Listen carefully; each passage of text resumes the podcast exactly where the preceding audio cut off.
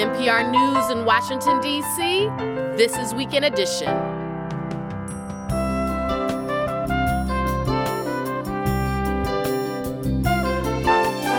I'm Ayesha Rascoe. Good morning. The Super Bowl is tonight. We've got fans telling us who they think will end up on top.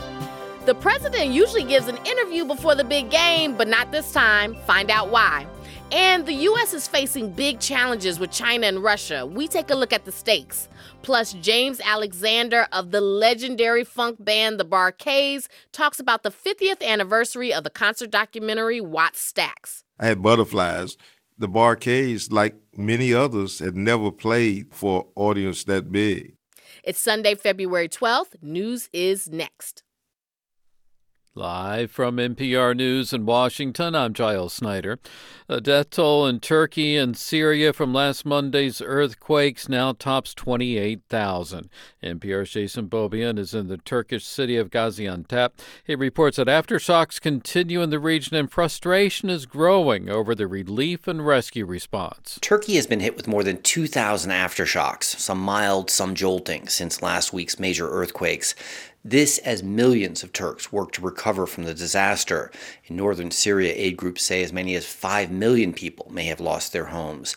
Search and rescue efforts in Syria have officially ended, yet in Turkey, rescue teams continue to find some survivors. Early on Sunday, a baby and a man in his 20s were pulled alive from the rubble. But with hundreds of thousands of people now living in tents or in their cars, there are growing calls for more aid.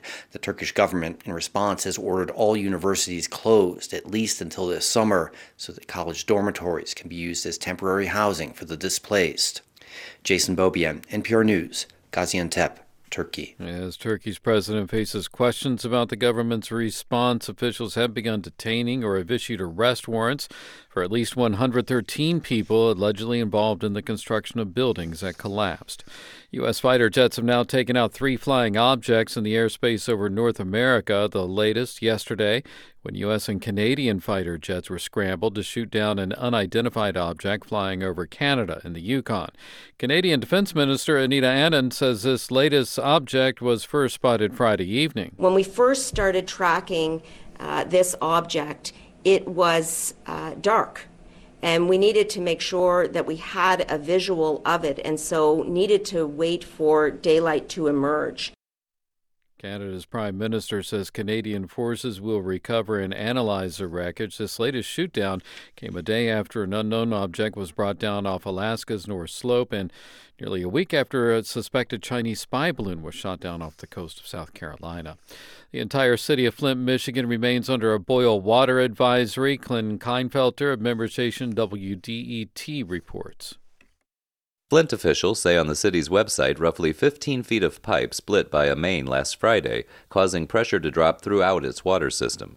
They don't yet know why, but officials want people in Flint to only use bottled or boiled water until they fix the break, flush the mains, and test the system for harmful bacteria. Flint residents are well aware of the consequences from using tainted water.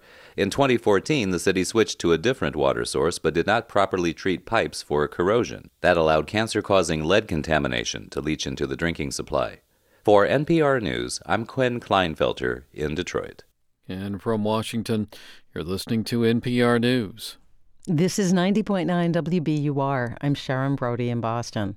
The Board of Trustees for St. Joseph Prep Boston is closing the Coed Catholic High School at the end of this school year.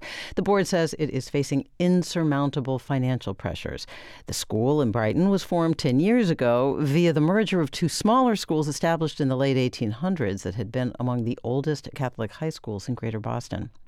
The owner of Brockton Hospital is not announcing a timetable for reopening. The facility's been closed since last week's electrical fire forced the evacuation of patients. All emergency services, elective procedures, and medical visits are canceled at Brockton Hospital until further notice.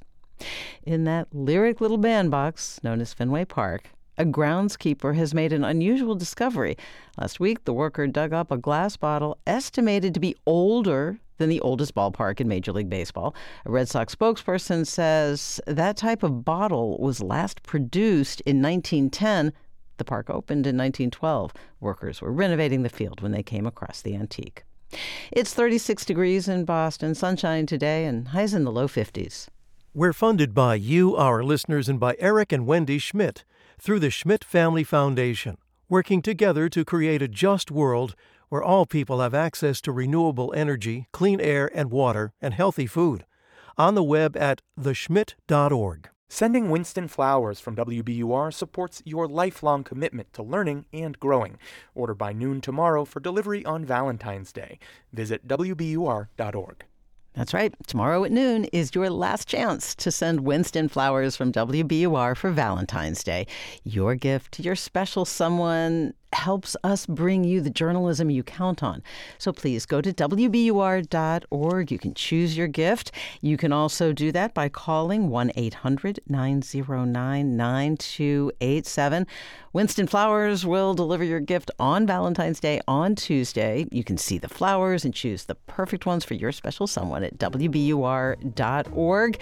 And with any of these gifts, you will create more of the stories and conversations that touch your mind and often your heart heart. That's WBUR.org. Go ahead and do that now while you have a moment. This is WBUR.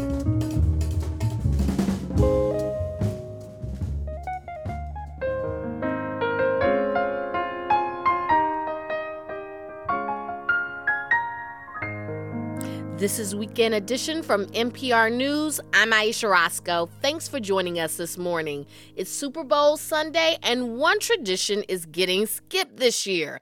Typically, presidents sit down for an interview ahead of the big game, but it seems President Biden and the network airing this year's game, Fox, are at an impasse. And that's where we'll and that's where we'll start with NPR White House correspondent Scott Detrow. Good morning, Scott. Hey, good morning. So what what is going on with the president and Fox?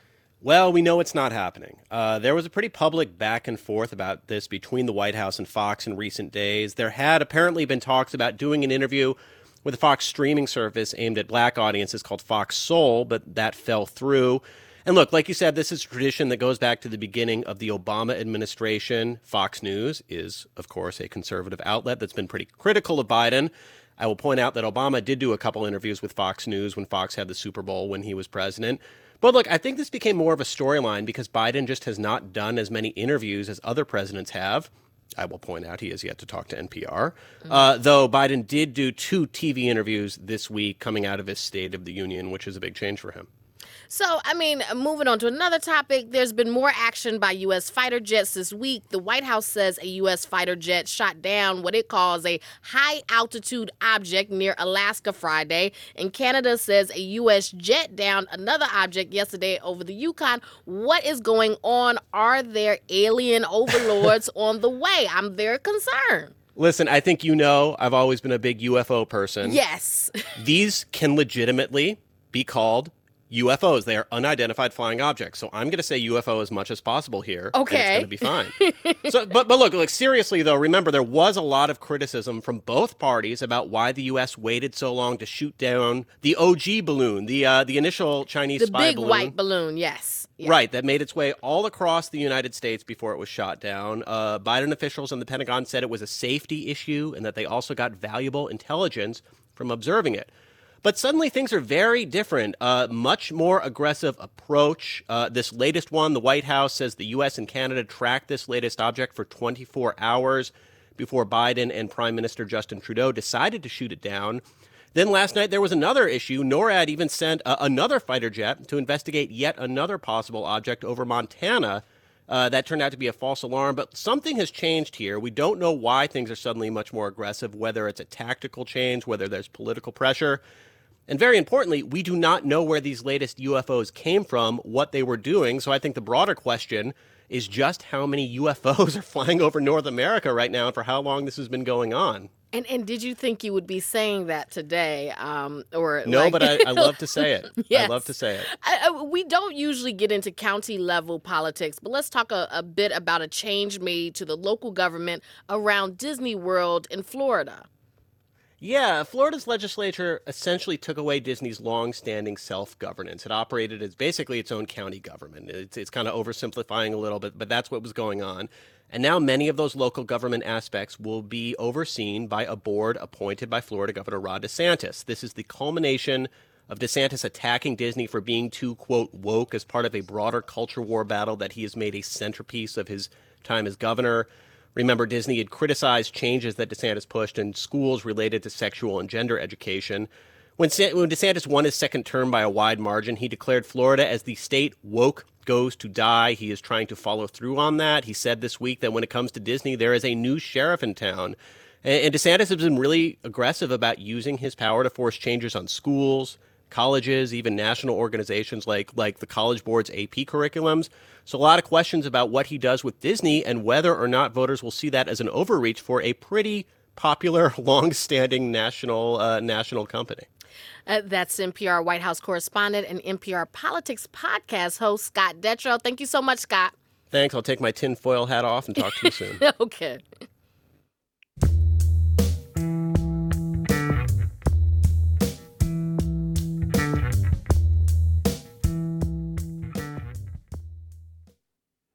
We're just hours away from the moment the Philadelphia Eagles and the Kansas City Chiefs hit the gridiron, and the anticipation is high. For the first time in a Super Bowl, two black quarterbacks will face off against each other. We've also got two brothers playing on opposing teams and a head coach who's looking to beat the team he once led. For most fans in Philadelphia and Kansas City, though, it's all about the excitement of a possible win. So here are two reports reports from two cities where victory is already in the air. I'm Laura Benshoff in Philadelphia, where there's a line out the door at Mr. T's screen printing and embroidery shop. All right, my friend. Thanks again. Have a good weekend. Go Birds. Bob Scalia's family business has been so slammed by Eagles fans, he hasn't been able to take a day off in weeks. I retired in January 1st, and I've been here ever since. the small storefront is jammed with green and black t shirts and hoodies, the city's unofficial uniform since the Eagles won the NFC championship. Scalia says, as a Philadelphian, an Eagles fan, and a business owner, it's been great. Everybody's making money, everybody's, you know, everybody's happy. It changed everybody's mood, sort of, you know? Everybody's excited. Customers are buying up t shirts that say, It's a Philly thing, or Hurts So Good, in honor of the Eagles quarterback Jalen Hurts. Patricia Brown of West Philly says she's bought about 10 so far. Three for my son and his family. I got two for my daughter and her husband. I got one for my boyfriend, one for me, and now I'm getting four for my girlfriends. She sent these pieces of hometown pride to family in Florida and California. Brown says she's doing this despite the fact that she might not be able to watch much of the game herself. Well, actually, I'm working. I'm working, but you know, I'll sneak out. I'll be in the, uh, the lobby. I work at the hotel, one of the hotels. But she's still going to wear the shirt she bought with a glittery eagle on the front. Eagles fever hasn't just taken over wardrobes, it's also taken over the airwaves. It's nearly impossible to escape the Eagles fight song, Fly, Eagles, Fly. It's getting covered in pre K classrooms.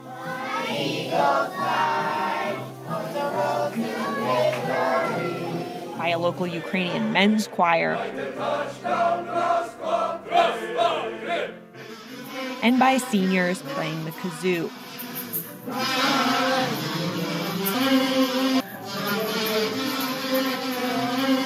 The city's also preparing for possible victory celebrations. Tow trucks are enforcing a large no parking zone around City Hall. That's where fans converge and cause mayhem after a win. And everything is green, from the lights of the skyscrapers in Center City to the cakes in the grocery store. Outside Gino's Steaks in South Philly, John Mangle and his son Gavin are feeling confident about the Eagles' chances. They're calling it a close game, but from what talking to everybody and friends, they think it's going to be an Eagles blowout. The Eagles won the Super Bowl for the first time ever pretty recently, back in 2018. That year, they defeated the New England Patriots. Gavin, who's 14, was just nine years old at the time, but he says he still remembers the Eagles' pivotal trick play, known as the Philly Special or Philly Philly. And I just felt that like excitement, that rush, you know, when you saw the win, you know, they flew off the Philly Philly and everything. You know, it's just a magical moment. If the Eagles win the Super Bowl twice in five years, Mangel says this city of underdogs is going to be over the moon. Laura Benshoff, NPR News, Philadelphia. I'm Savannah Hawley-Bates in Kansas City, Missouri. Here at Union Station, there's lots of excitement for the game. The Chiefs flag hangs in the Grand Hall, the designated Chiefs fan zone where people like three year old Jackson Spencer get to shout their pride. Go team! Jackson's father, Brandon Spencer, is lining up his children to take a photo next to the big 3D Roman numeral 57 display celebrating the Chiefs' appearance in Super Bowl 57. I have the pictures of me as a child with my mom and dad, and so now to be able to come back and get those pictures of them at that same age but the icing on the cake is that it's for the Super Bowl. And little Jackson says he knows the Chiefs will beat the Eagles. So they're going to be the greatest champion. That's exactly what Ashley McBride thinks is going to happen too. She lives in Texas now and says the Chiefs helped put Kansas City on the map. She came back in town to visit family just in time for the Super Bowl. I just love how we celebrate out here, you know, really love our team and we go hard. Over at Gates Barbecue, one of the spots that made the city's spicy and sweet delicacy famous, owner George Gates says his food may have something to do with the Chiefs' success. A lot of the Chiefs come to Gates, and so you know that's what makes them win, in addition to hard work, practice, and a good coach and a good team. He's not the only one boasting. So is Kansas City Mayor Quinton Lucas, who says he dreamed of moments like this. As a kid who grew up in Kansas City, nothing can be better. And when you talk about this sustained run with Chiefs football, I mean, my God, it's it's a great time to be mayor. And a great time to make a wager with Philadelphia Mayor Jim Kenney over who the winner will be. Gates Barbecue, of course, and other local goods go to Philly if the Chiefs lose. But Lucas says he's certain he'll get the large pizza and six pack of Philly beer that Kenney promised. And he has a bit of trash talk for the Eagles, too. We know we're the best, and not in a cocky way but in a nice, humble Midwestern way, which is we got a darn good team, and we're excited to be able to watch them with all of America this Sunday. And excited to indulge in a little of that Philadelphia food he sure is coming his way soon after the game. For NPR News, I'm Savannah Hawley-Bates in Kansas City.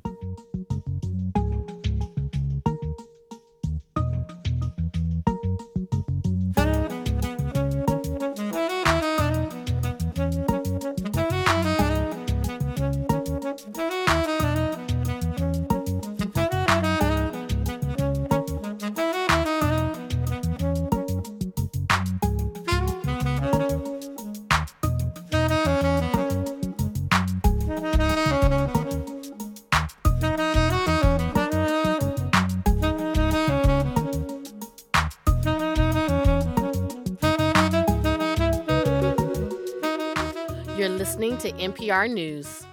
This is 90.9 WBUR. Coming up in just a few minutes, radio talk show host Angela Yee discusses her departure from the popular show The Breakfast Club and talks about her new show, Way Up, with Angela Yee. We're funded by you, our listeners, and by Plymouth Rock Assurance, who believes auto and home insurance should be straightforward and works to assure their customers at every step. PlymouthRock.com slash WBUR. Tuesday is Valentine's Day, and those gifts are not going to just choose themselves. Tomorrow at noon is your last chance to send your Valentine Winston flowers from WBUR. Go to WBUR.org to choose your gift, and that will help us bring you the journalism and the storytelling and the conversations that you count on day in and day out. Winston Flowers will deliver your gift on Valentine's Day on Tuesday. The deadline could sneak up on you. You might have a busy Sunday in store, and Monday morning is likely to be busy, so take care of it right now while you have a moment at WBUR.org. I'm Giles Snyder with these headlines. For the third time over the past week, an unidentified object that appeared over North America has been shot down. The latest was shot down over Canada's Yukon territory yesterday in a joint operation with the United States. The Canadian women's national soccer team says it will return to training beginning today and play at this week's SheBelieves Cup in Florida after Canada Soccer threatened legal action. The team went on strike Friday over pay equity and budget cuts, but Canada Soccer said it considered considered the players' action to be an unlawful strike. And today is Super Bowl Sunday. The Philadelphia Eagles are set to face the Kansas City Chiefs for the NFL title in Glendale, Arizona. I'm Giles Snyder, NPR News.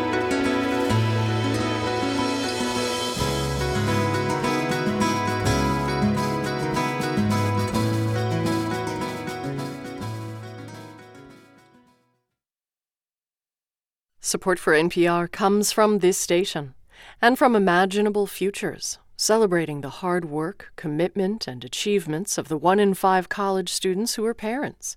More at imaginablefutures.com. And from the George Lucas Educational Foundation, creator of Edutopia, for 30 years committed to advancing educational innovations and research that improves pre K 12 learning. More at edutopia.org and from listeners like you who donate to this NPR station. This is Weekend Edition from NPR News. I'm Ayesha Rascoe. The U.S. is up against a lot on the world stage right now. There's a there's the face-off with Russia over the war in Ukraine, and the tensions with China. They just got much hotter. For a look at how the U.S. is juggling these foreign policy challenges, we turn now to Nola Haynes. She's a national security expert at Georgetown University's School of Foreign Service. Good morning. Good morning, Ayesha. Thank you so much for having me. So, a tweet of yours caught my eye last week, basically wondering is the U.S. Superman as it tries to deal mm-hmm. with Russia and China? What did you mean by that? Well, it's quite simple. So, you know, Superman is Superman, meaning can the US be everywhere all at once? Mm. And that's mm. kind of the that was the thrust of the question. So, by asking that question, I was responding to having conversations with people who have anxieties about what's going on. Mm. So, because these are separate challenges with Russia and China, but they impact one another and I would think complicate one another. Right. Am I thinking about that correctly? Yes, so they they are separate situations in that they are different. So the way that uh, I like to think about it is we there's an ongoing situation obviously with Russia and Ukraine with Russia illegally invading Ukraine. So that's one situation that's not just about the US and our help to Ukraine. It's a NATO it's a it's an allied situation. So there's one there's there's a situation with Russia that a lot of people are worried about. What if you, Ukraine loses? Will we then go to war? In that isolated situation, there's a lot of coalition building. There are a lot of allies involved in that. With the situation in China, that, like the president said in the State of the Union just recently, that is our competitor. We are not interested in conflict. So the, the the thing to keep in mind here is that they are of equal importance.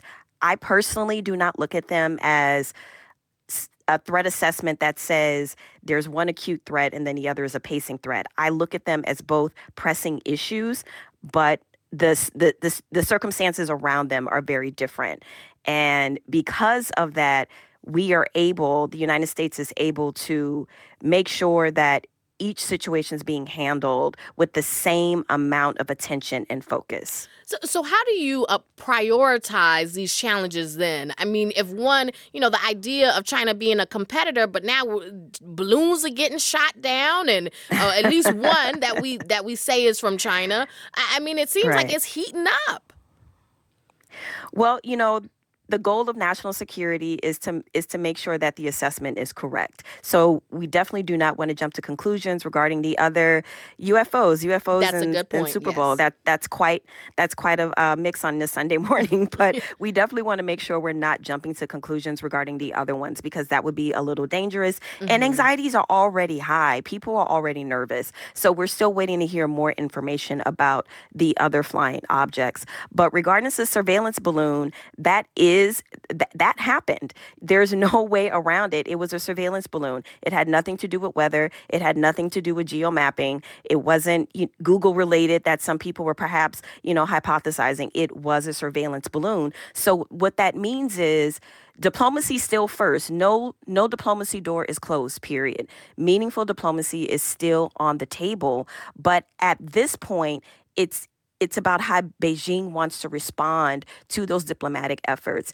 Because, like I said at the beginning, there's there's no appetite for conflict. So we are definitely looking at China as, you know, a fierce competitor, but for right now, that's pretty much it. We are not the the moving into the space of thinking about conflict is not on the table. I, I, mean, right now you have this international response to the earthquakes in Turkey and Syria.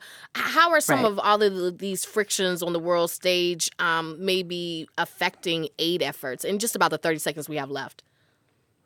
in about 30 seconds. Well, the one thing that I can say is I, I, this administration is very efficient at what it does and there are a lot of people that care about what they do and I do believe that these situations will be handled because there there are people in place that care about what's happening around the world individually and they are throwing their expertise towards the problem. That's Nola Haynes of Georgetown University School of Foreign Service. Thank you so much for joining us. Thank you so much and have a wonderful Sunday. The suffering caused by the earthquakes in Turkey and Syria is heartbreaking, especially for people around the world with ties to the region who are looking on from afar. In Turkish Coffee Lady, a coffee shop in Alexandria, Virginia, one woman has converted her business from a cafe celebrating Turkish coffee culture into a donation center for earthquake victims. This is chocolate baklava also, no? That one is chocolate hazelnut. Can I do one of those and then a coffee? My name is Gizem Shalcigil White. I'm known as the Turkish Coffee Lady. I've been with the American Turkish Association for more than 10 years.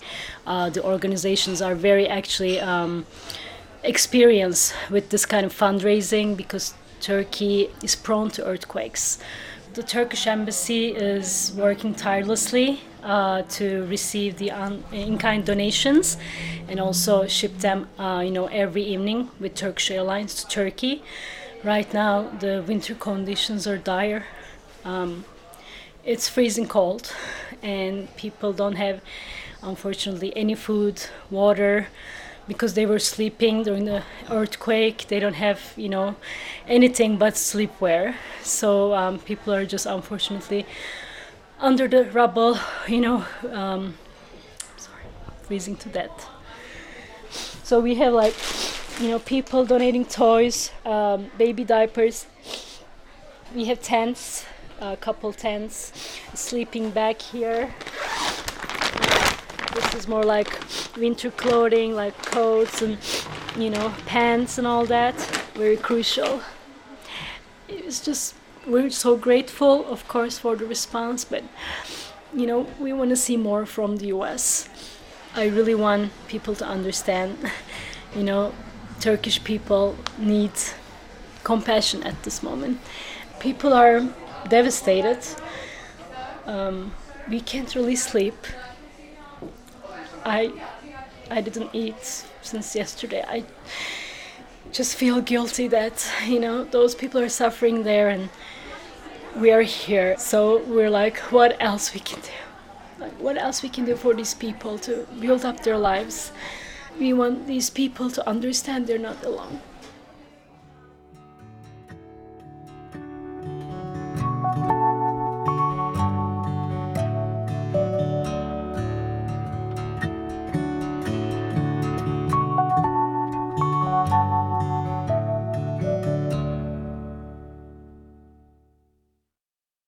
Angela Yee is no stranger to the ear. She's the longtime host of Lip Service, a podcast focused on sexuality and romance, and was a co host of The Breakfast Club, the massively popular and trend setting radio program which featured all things culture, music, and community. But she said goodbye to her host chair this past fall to launch her own radio show called Way Up with Angela Yee. Way up in the morning, ain't no ass I'd rather be. You can be from any barrels where you come and get the tea. It premiered just last week and has already got it all big celebrity interviews, the news, financial and relationship advice, and even with all that time spent talking with call in guests on our new show, Angela Yee managed to find some spare time to talk with me on this radio program. Before we get into your new show, I do want to talk about your time with the Breakfast Club. You know, I mean, this show for those listening who may not know, I mean, it's a kind of is known for like it's no holds barred, uh, celebrity interviews, and you know, focused on different types of the entertainment industry. But then, you know, over time, it became known for you know politics. You had like every you know Democratic candidate ever on the show and you know tackling issues like police misconduct the me too movement. Like like why was it important for y'all to kind of branch out the way you did? I think it's important because of the critical times that we're in right now. Um, and i also feel like it's my responsibility because for myself i didn't grow up being involved in politics or even thinking that it mattered if I voted or even thinking that I could have any type of influence in what happens um, politically. But I've learned that the power of being able to vote and also voting locally and also showing up to town halls and also knowing who your local elected officials are, those things are really important and they can matter. And they do matter. I think um, everybody needs to know that and everybody needs to understand the power that you have as a citizen. Why did you want to start your own radio show? Well, I had my own show previously um, before coming to the Breakfast Club, and so even when I started the bre- on the Breakfast Club, I always knew at some point I would get back to it. I just didn't know when, and it was the goal. And so I just feel like no matter where you are and what you're doing, you always have to be thinking about what's the next step for you to elevate. Is that scary though to be starting all over f- from scratch? Yeah, it's scary, but it's exciting at the same time. I love being challenged and challenging myself. And so part of it is, yes, it's scary, but you know, my favorite genre of movies is scary movies. I like being scared. I like the adrenaline that comes with it. I like the yeah. rush of doing something that everybody doesn't think that you can do and accomplish and then making it happen. See, now I like scary movies, but I don't like scary in real life. Um, oh, I love it. I think it's boring to like not be scared ever. You know, even uh, when there's a lot of times that I'm scared. When I'm, I'll be nervous to go and talk in front of crowds of people. There's a lot of things that still make me nervous. But I think it's great when you're able to do it and overcome it, and you get better every single time. So I mean with this show, like how are you thinking about like differentiating it from your other projects that you've done, whether it's the Breakfast Club or what you're still doing with lip service? I think I try to incorporate a little bit of every piece of me to make this all me. You know, this is definitely already different from the Breakfast Club because it's what my uh, curation is.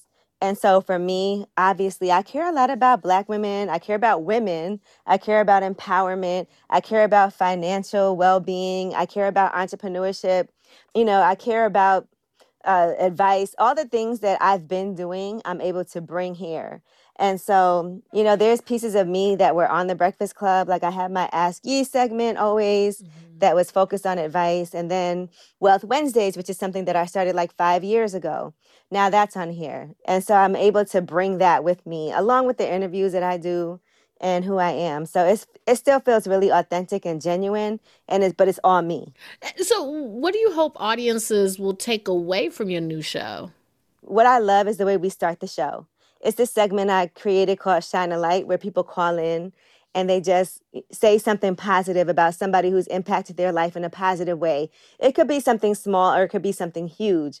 But what I want us to do is just really show that type of gratitude and have a space for people to just talk about amazing positive things. Like one woman called and she's going through a breakup and she wanted to shine a light on her two sisters who are always there for her that helped her through.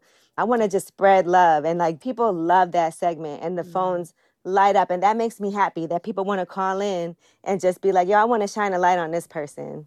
Okay. I mean, it's because I wanted to ask you that. I kind of feel like from that, I have to ask because a lot of times people will feel like positive stuff doesn't sell the way negative stuff sell. Like, you know what I'm saying? Like, if you're talking about somebody or calling somebody out, you know, on social media, that'll go way faster than that positive thing. So, like, I guess, what do you think about that dynamic of you're? It seems like you're trying to bring the light, but it seems like so many other people are like, is that what sells? I think in radio though, that's different. I remember the days of the shock jock and the negativity, and people used to love that. I don't feel like people want that on the radio when they're coming Mm. there to get their day going, when they're coming to get some information, calling in, asking real life questions with real concerns. That is important to me. Just the person who's listening that's like, okay, let me call in and trust you enough to share something with you. Angela Yee is the host of Way Up with Angela Yee. Thank you so much for speaking with us. Thank you, Ayesha. I appreciate you.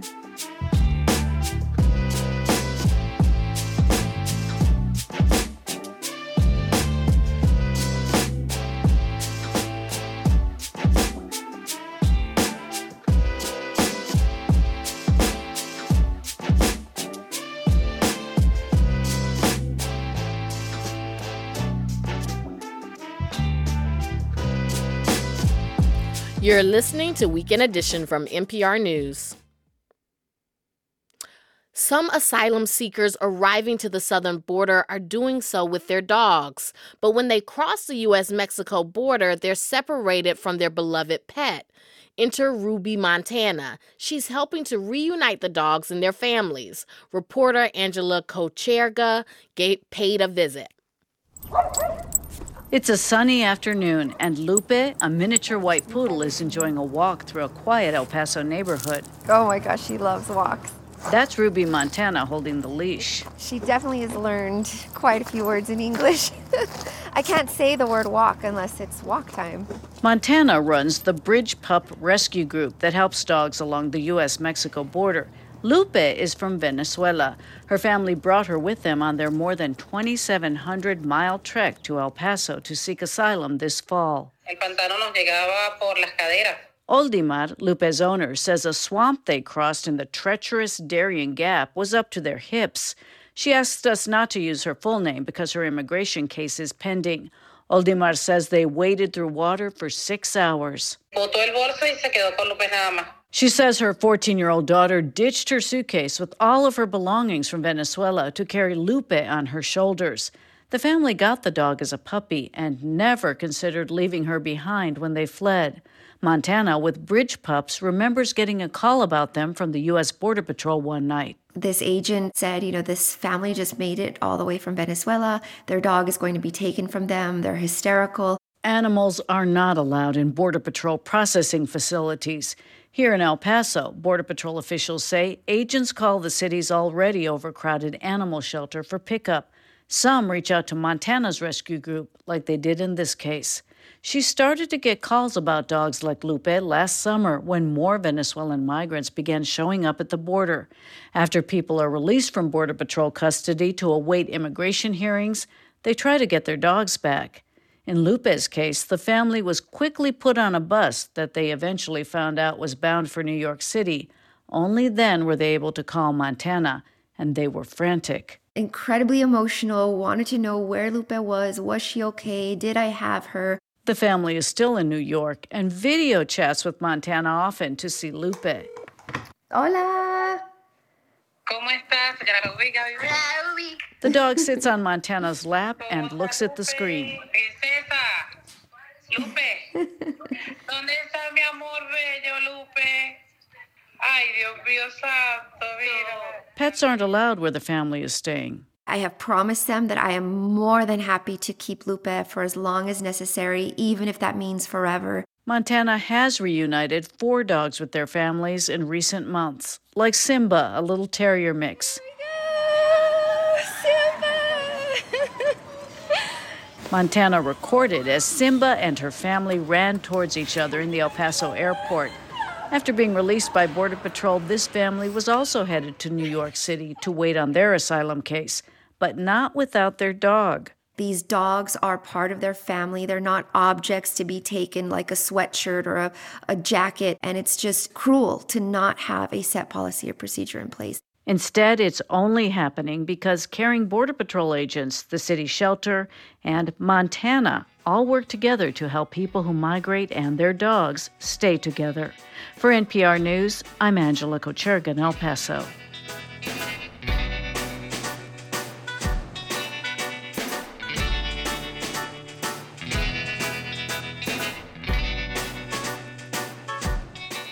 This is NPR News.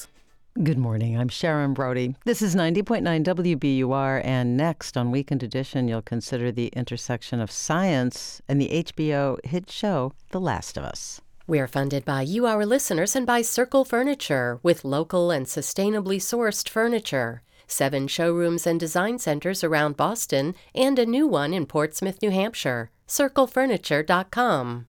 Sending your Valentine Winston flowers from WBUR creates stories that make your world bigger. I'm Lisa Mullins. Send your gift nearly anywhere in New England, and your support will bring you stories you won't hear anywhere else. Order by noon tomorrow for Valentine's Day delivery of any of our four choices, including two dozen long stemmed red roses. Visit WBUR.org. To recap, Valentine's Day is Tuesday, and that means at least a little bit of planning ahead. Tomorrow at noon is your last chance to send Winston Flowers from WBUR. Winston Flowers will deliver your gift on Valentine's Day on Tuesday. Just go to WBUR.org to choose your gift. Choose your gift now while you have a moment before your Sunday gets busy and before the whirlwind of Monday morning. So you're not cutting it too close to that deadline of noon tomorrow. With your contribution, you'll be helping WBUR provide a full range of in depth journalism. Again, the deadline for choosing your gift is 12 noon tomorrow. Go to WBUR.org and thanks. I'm Tom Papa filling in for Peter Sagal. On last week's Wait, Wait, Adam Burke worried about companies increasing productivity by canceling meetings. I used to work in offices, and if they cancel meetings, where am I going to fall asleep? we'll keep you awake with our Not My Job guest, Geena Davis, on this week's Wait, Wait, Don't Tell Me from NPR. Tonight at 6 on 90.9 WBUR.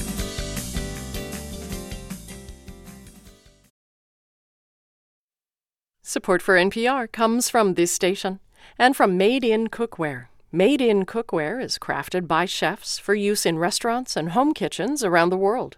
Their cookware can be found at madeincookware.com. And from Staples, with supplies to get business done no matter where it gets done, from ink and toner cartridges to technology like webcams and networking accessories. More at Staples stores or staplesconnect.com and from the listeners who support this NPR station. This is Weekend Edition from NPR News. I'm Ayesha Rascoe. The new HBO show, The Last of Us, is a whopper. Climate change has fueled the rise of a new pathogen that has nearly wiped out humanity. The cause of the infection is a bit surprising. Not bacteria, not viruses, so fungus. Yes, that's the usual response. Fungi seem harmless enough. Yes, a fungus is the cause. As part of an ongoing series, NPR is looking at what might cause the next pandemic. And so The Last of Us had us wondering if something like this could actually happen. Here's NPR's global health correspondent, Michaeleen Doucleff. For the past decade, I've reported on infectious diseases, and I've often asked scientists, what keeps you up at night? What types of pathogens could cause a horrible pandemic? I hear Hendra virus, influenza, Nipah virus, coronavirus. Basically, it's always a virus. I've never heard of fungus, and a fungus has never caused a massive pandemic similar to COVID.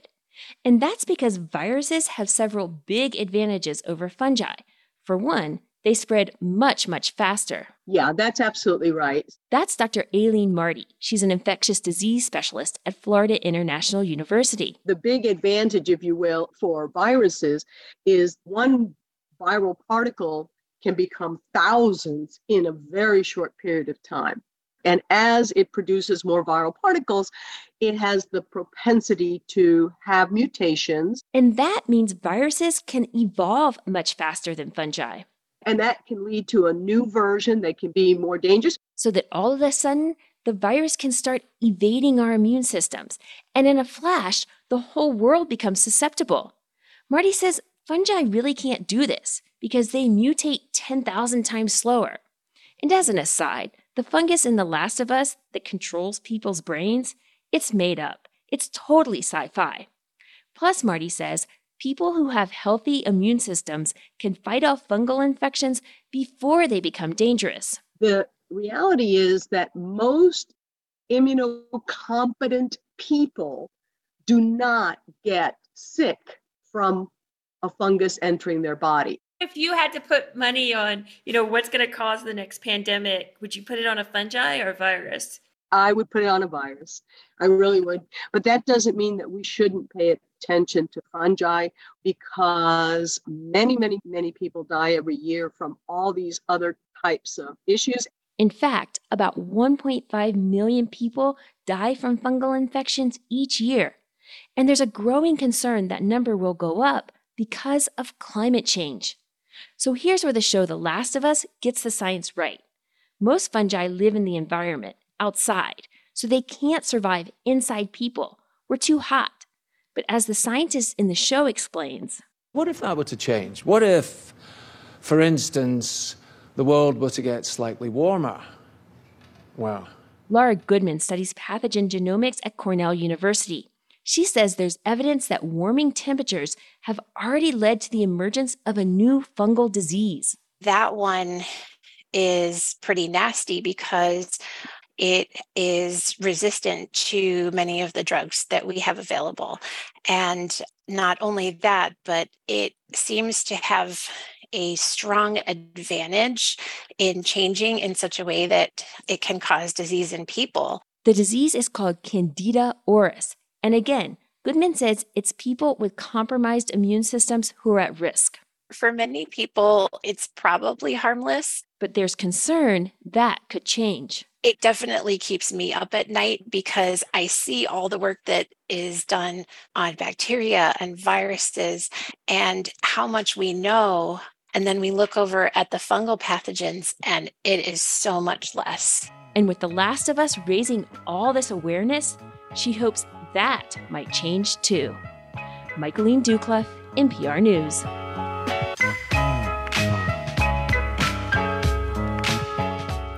This afternoon on All Things Considered, invisible tech workers. Big tech relies a lot on contractors. Pre pandemic, the New York Times reported that Google actually had more contractors than full time employees. Turns out they're cheaper and companies can just not renew their contracts. This afternoon, what counts as a layoff in tech? Listen live at this station's website or at npr.org.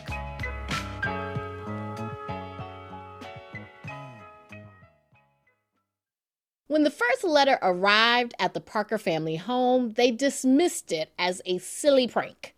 It was, after all, addressed to Peter Parker, the alter ego of Spider Man, Spider Man. That's right, Spider Man. But then something strange happened, says Pamela Parker, who grew up in the home in Queens, New York. The letters kept coming, dozens of them, all addressed to Peter Parker. We've got credit card offers in his names and magazines and occasional prank phone calls. But we would also get these um, really earnest fan letters um, from children. It was only years later when a local journalist told the family that their address, 20 Ingram Street, had been printed in a Spider Man comic in 1989 that it suddenly made sense.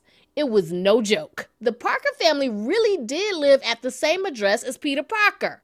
But they say there's no relation. I think it's a it's a really charming coincidence, and uh, you know I hope it it gives me some superpowers. The the main one is impressing little kids. The letters kept piling up, especially after the Spider-Man movie franchise introduced the comic book hero to a whole new generation of kids. What's happening? They're starting to come through, and I can't stop them. Now, some of those letters are on display at the city reliquary.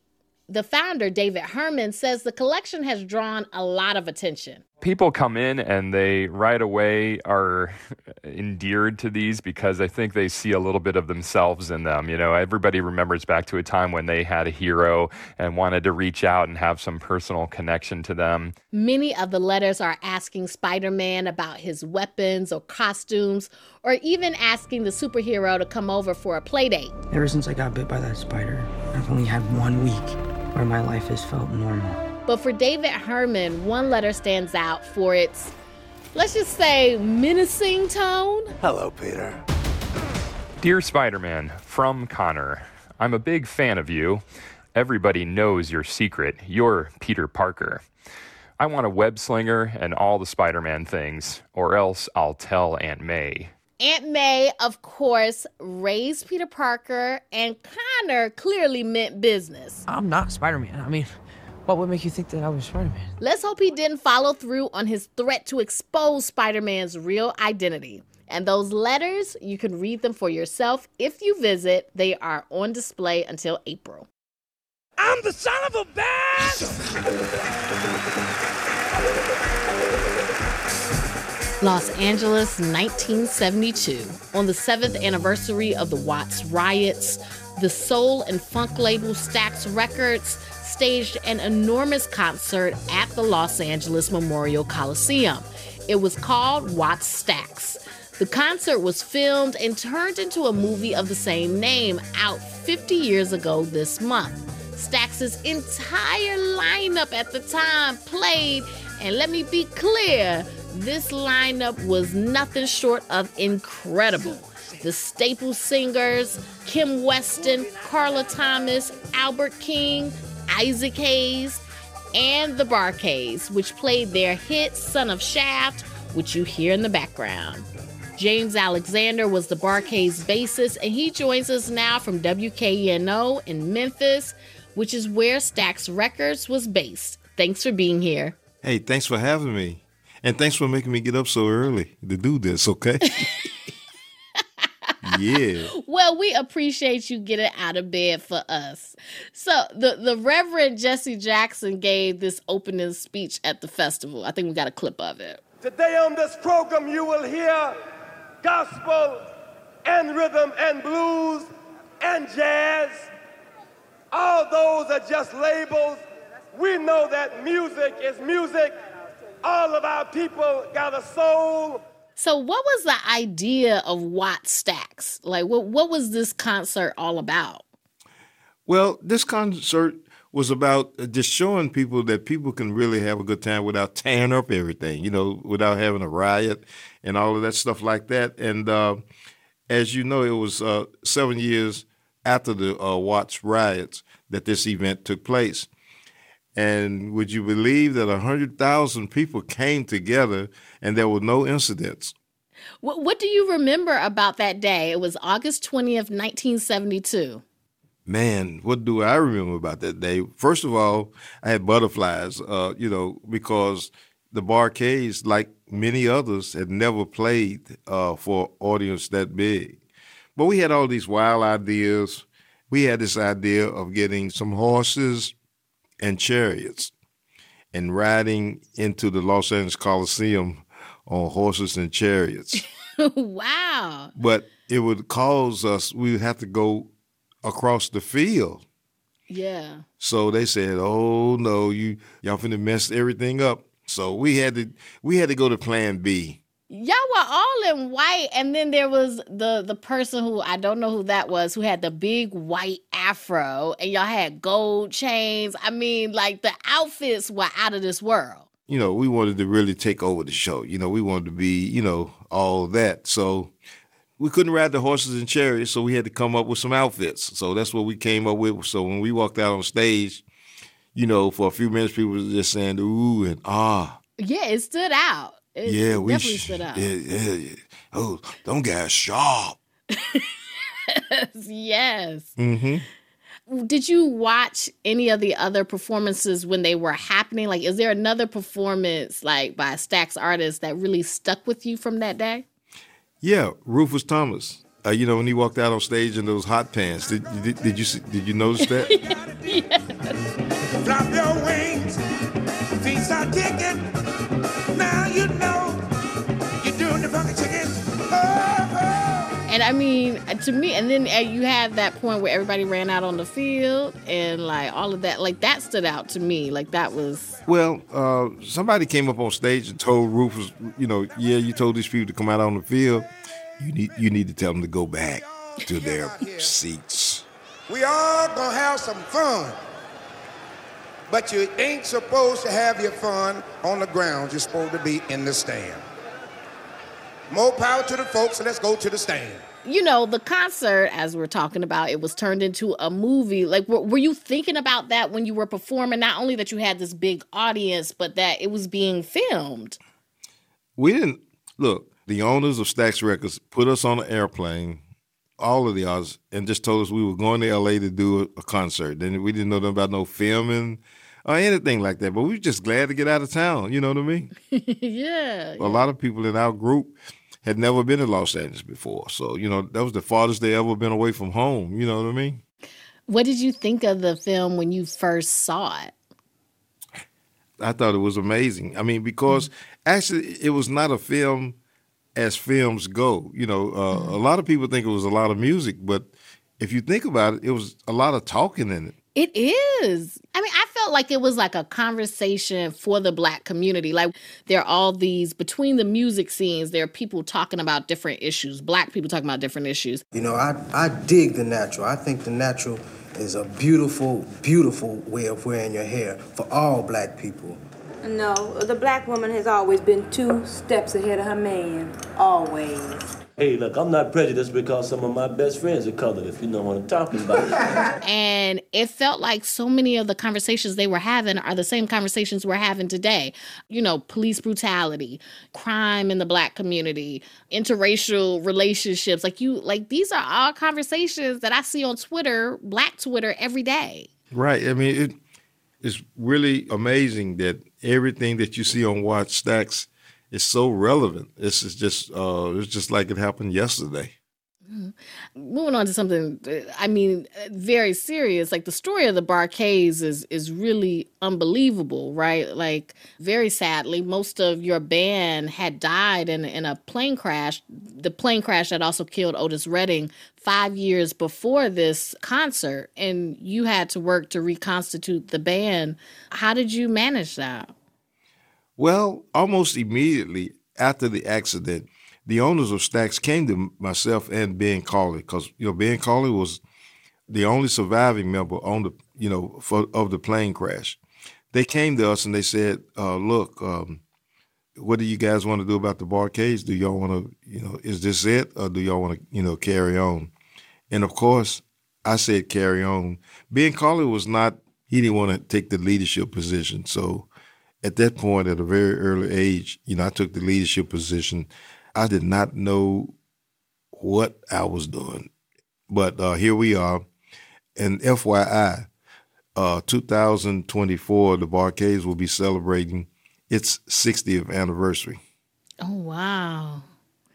What do you think is the legacy of of Wattstax, and and what do you want people today to know about it? Even back then, you know, definitely violence is not the answer. No matter how bad situations are, you should always think about trying to come to a peaceful solution, you know.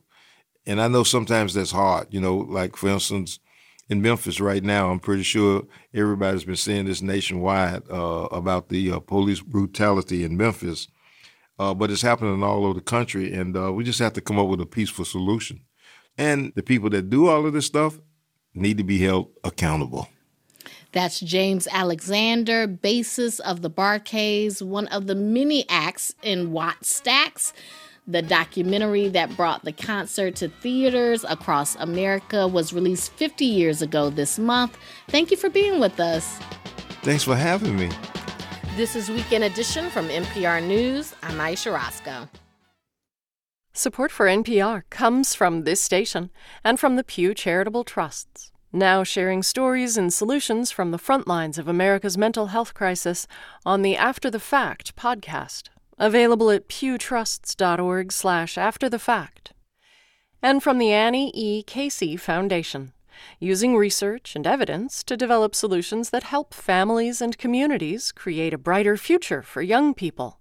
More information is available at aecf.org. This is NPR. Thanks for listening to 90.9 WBUR. Good morning. I'm Sharon Brody. It's coming up on 10 o'clock as Weekend Edition Sunday continues. You'll get the latest on the impact of the devastating earthquake in Turkey and Syria. It's 41 degrees in Boston, partly sunny skies today, and highs reaching the low 50s.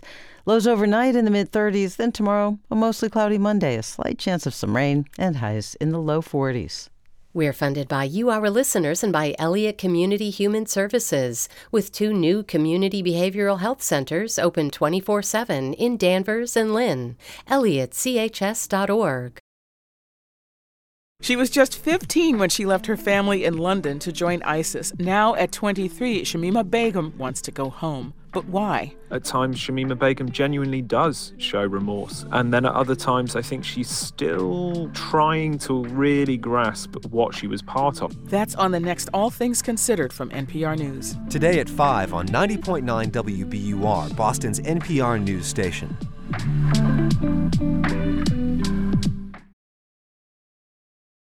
I'm evening host Garo Hagopian, and this is 90.9 WBUR FM Boston, 92.7 WBUA Tisbury, and 89.1 WBUH Brewster. Listen anytime with our app or at WBUR.org. WBUR, Boston's NPR news station.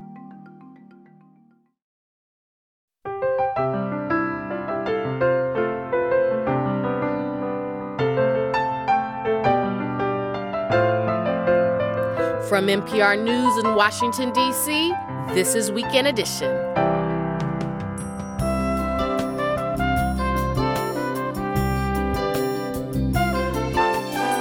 I'm Ayesha Rascoe. Good morning. After the massive earthquakes in Turkey and Syria, there's still hope to find survivors. We hear from a rescue team.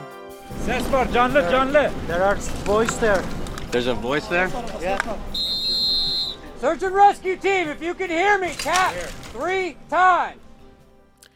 And a number of HBCUs have faced complaints about shoddy facilities. What's behind these issues? Plus, Valentine's Day is this week, but don't stick with the same old routine. Some ideas that aren't dinner and a movie. It's Sunday, February 12th. News is next. Live from NPR News in Washington, I'm Giles Snyder. The death toll from last week's earthquakes in Turkey and Syria has now climbed past 30,000. Turkish disaster officials raised the number of dead today as authorities are taking the first steps toward holding accountable those who may bear responsibility for the collapse of buildings. NPR's Peter Kenyon reports around 130 people have been detained, including contractors, as critics point to what they call substandard building practices. Turkey has suffered earthquakes for a long time, and for decades, improved construction codes meeting earthquake engineering standards have been on the books. But critics say they have often gone unenforced, which may in part explain the large number of buildings that slumped or sank or simply collapsed into a heap of rubble. Turkey State News Agency reports that arrest warrants have gone out and contractors and others are being detained. Meanwhile, hundreds of thousands remain homeless in cold winter conditions. Peter Kenyon, NPR News, Istanbul. For the third time over the past week, an unidentified object that appeared over North America has been shot down. The latest, shot down over Canada's Yukon territory. Dan Karpenchuk reports the downing was carried out by a U.S. aircraft as part of a NORAD operation. Prime Minister Justin Trudeau said Canadian and U.S. warplanes were scrambled when the unmanned object violated Canadian airspace. Trudeau said he conferred with President Joe Biden. Canadian authorities will now recover and analyze the wreckage. NORAD says it has been tracking the object for 24 hours. Canada's Defense Minister Anita Anand confirmed the object had been shot down about 100 miles from the Canada US border over central Yukon. She said the object, which was flying at about 40,000 feet, posed a reasonable threat to the safety of civilian flight. The action comes a day after the U.S. shot down a separate high altitude object off the coast of Alaska near the Canadian border. For NPR News, I'm Dan Karpenchuk in Toronto. United Nations human rights experts are calling for the reform of institutionalized police culture in the United States following the recent deaths of Keenan Anderson and Tyree Nichols. Lisa Schlein in Geneva reports both men died after being beaten by police. The three UN international experts say they will be conducting an official fact finding trip to the U.S. in April. This follows an invitation by Washington in December before the deaths of Anderson And Nichols. However, the investigators say the police beating deaths of these men will figure prominently in upcoming meetings with U.S. government officials and other people of concern. They say they will ensure police brutality is addressed. Specifically, they also plan to raise concerns about the excessive use of tasers by police that often result in the death of people who pose no danger. Results of their investigation will be presented to the UN Human Rights Council. You're listening to NPR News from Washington. This is 90.9 WBUR. I'm Sharon Brody in Boston. Wayland's school superintendent is filing a complaint with the Massachusetts Commission Against Discrimination after the town's school committee placed him on involuntary leave. Omar Easy is the district's first black superintendent. In his complaint, Easy alleges he has faced racial stereotyping from school staff and the school committee in Wayland. On what would have been his 89th birthday, Boston Celtics legend Bill Russell will be honored at today's home game against the Grizzlies. Russell died last year. This afternoon's ceremony will include a video montage acknowledging Russell's legacy on the court. The players will be wearing their special Bill Russell tribute uniform. A Navy pilot who grew up in Waltham has a major role in the Super Bowl's opening ceremony. Lieutenant Jacqueline Drew will be part of the flyover during the national anthem today. All the pilots will be women. That flyover celebrates 50 years of women serving as Navy pilots. In the forecast for the Boston area, sunshine today and highs in the low 50s. We're funded by you, our listeners, and by the Doris Duke Foundation, which aims to support the well being of people and the planet for a more creative, equitable, and sustainable future. Sending Winston Flowers from WBUR supports your source for news. Order yours by noon tomorrow for delivery on Valentine's Day. Visit WBUR.org.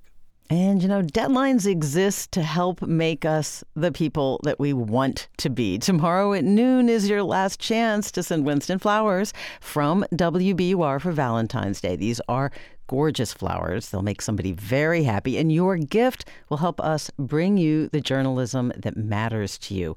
So please go to WBUR.org to make your choice and go ahead and do that now while you have a moment. Sunday can get busy, Monday mornings can get extremely busy. So go ahead and place that order. You can call 1 800 909 9287 or go to WBUR.org. That is how you choose your gift gift, and Winston Flowers will deliver your gift on Valentine's Day on Tuesday. Celebrate someone you love and support the full range of journalism and storytelling that WBUR brings you day in and day out. That's WBUR.org. And thanks.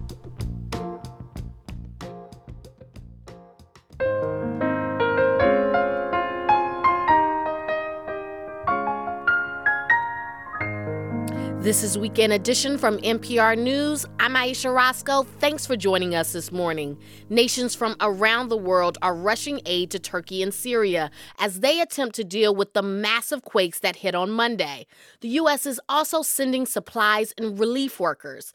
NPR's Jason Beaubien spent the day in the city of Adiyaman with an urban search and rescue team from the U.S. Agency for International Development. The U.S. search and rescue teams have just one goal to find people alive. We are here to effect the rescues of those deeply entombed in, you know, reinforced concrete structures. John Morrison is a spokesperson for USAID's Urban Search and Rescue Team. They arrived on a U.S. Air Force C 17 transport plane with sophisticated listening devices, specialized cameras, concrete cutting equipment, and highly trained dogs. This is a Vader. He's a six year old black lab. Paul Surzan is one of the canine search and rescue specialists on the team. Everybody gives off scent, no matter if you just came out of the, the shower or you haven't showered in days. We give off scent from our decomposing cells in our body. We train those dogs to find that concentrated scent. With thousands of people still missing, the search dogs can answer the burning question where in the vast fields of rubble might there still be people alive? When one of the USAID teams arrives in the center of the city of Adiyaman, residents are digging into debris piles, some with backhoes, some just with shovels. The American team, led by Mark Campe, is mobbed by people who want the dog to search various collapsed buildings. So right, right now I have a target that I need to go look at. I need to investigate. Campe and his team take the black lab named Peter Pan to a massive gray pile of concrete and twisted steel rebar. Locals say three people were found alive there earlier in the day. Peter Pan scrambles over the pile, sniffing along the surface. He is working on potentially where the smell is coming from, so you'll see that he's going back and forth, and his uh, search pattern is getting tighter and tighter as it gets closer to the pile. Campe is coordinating the various members of the USAID team. Search dogs try, he says, to hone in on specific smells. They do also what's called scent elimination. So if anybody out here has already been anywhere close to the pile, then they'll do a, a, mental note that that person is not what I'm looking for. That person is out here with me. At this site, groups of local residents are working to pull bodies out of the flattened apartments. They zip them into black bags and load them into the back of a small white pickup truck. The scene is chaotic. Everyone wants Campe and the USAID team's attention. There are voice there. There's a voice there? Yeah. There's a voice on side Charlie that they're saying they're hearing. Where? Side Charlie low. They head over to set up sophisticated listening devices that can detect even faint tapping from anyone inside. All right, we'll meet you on the other side. Campe orders everyone to be quiet. Search and rescue team, if you can hear me, tap three times.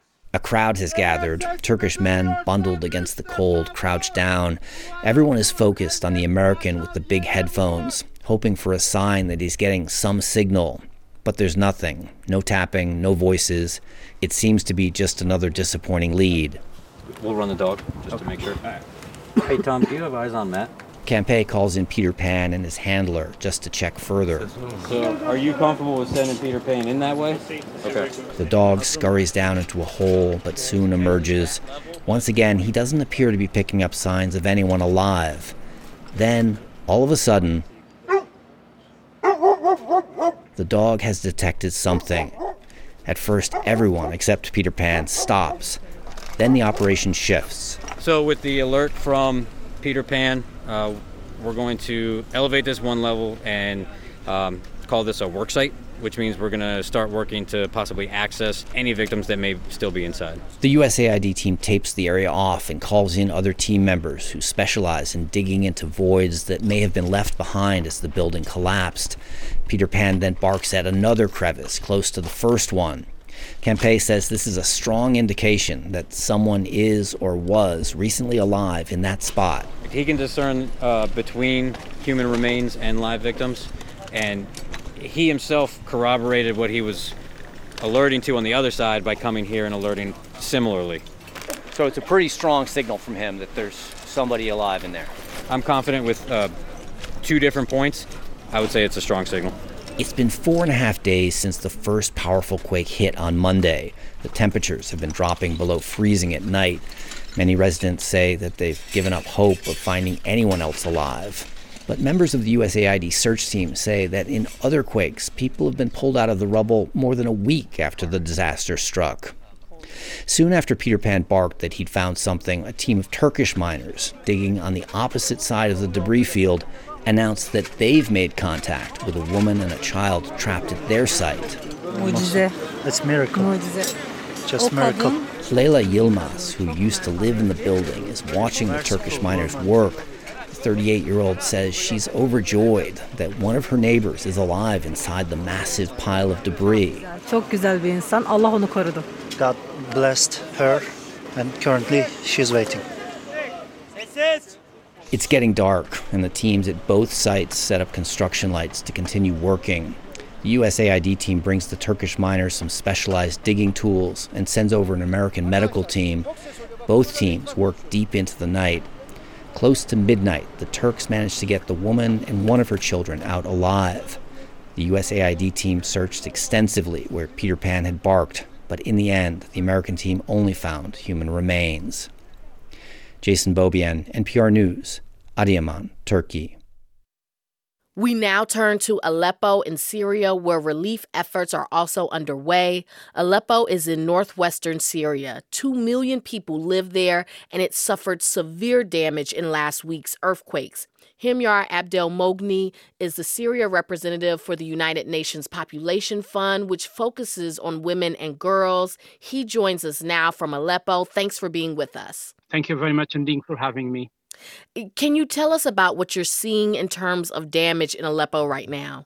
It is really catastrophic what is happening now in, in Aleppo. Uh, Aleppo is part of the northern part of, of Syria. So uh, this is one of the cities that has been uh, um, majorly impacted by, by the uh, recent uh, earthquake. The, as you said, there are estimations of uh, more than 2 million who are inhabiting in this city, but more than 70% of them are, are women who have been already through a protracted crisis throughout the, the, the past uh, 10 years. So, are those your aid priorities? Just getting um, basics and supplies to the women in the area? Are, are, there other priorities that you have?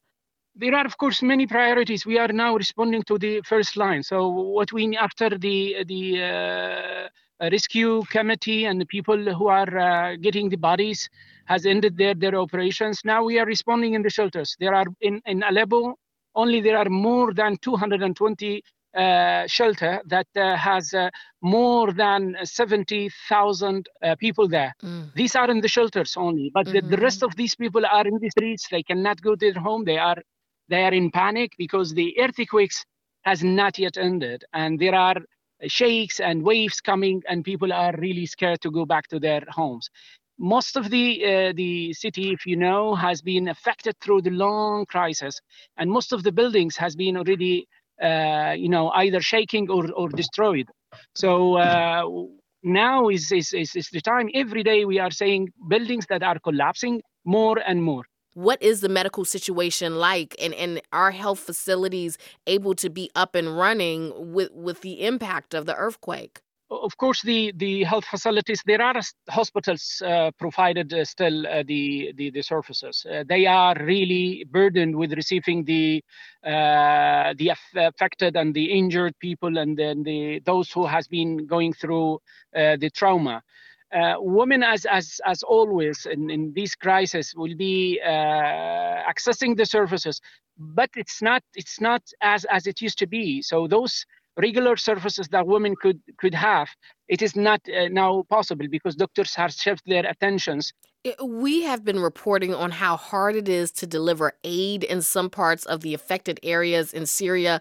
How has this affected your own relief efforts? For, for us at UNFPA, we have been coordinating with the with the government, the authorities, and we have been getting all the since the crisis started, uh, the clearances and the approvals has been taken quickly and, and rapidly in these uh, areas. There are the cruise line uh, that are the the uh, areas that are not under the uh, control of the of the government. Uh, now is UN is discussing how they can and today has started from Turkey and also crossing the line from inside Syria to these affected areas. The process now is taking humanitarian and there are no nothing is, is uh, or can uh, hinder us from, from going there. We are humanitarian workers. We will do our best to respond to the people in need, wherever they are and whatever the, the, the political condition is. What more does Syria need at this time? I know the need is overwhelming, but what should people be focusing on? What should governments be focusing on? indeed, whatever kind of, of uh, supports that has given food is still is still an, an, an issue. Uh, the health, the medications, we with our resources that we have and the the uh, kind of commodities that we had inside the country will be depleted very soon. Himyar Abdulmoghni is the Syria representative for the United Nations Population Fund. Thank you so much for joining us. Thank you very much.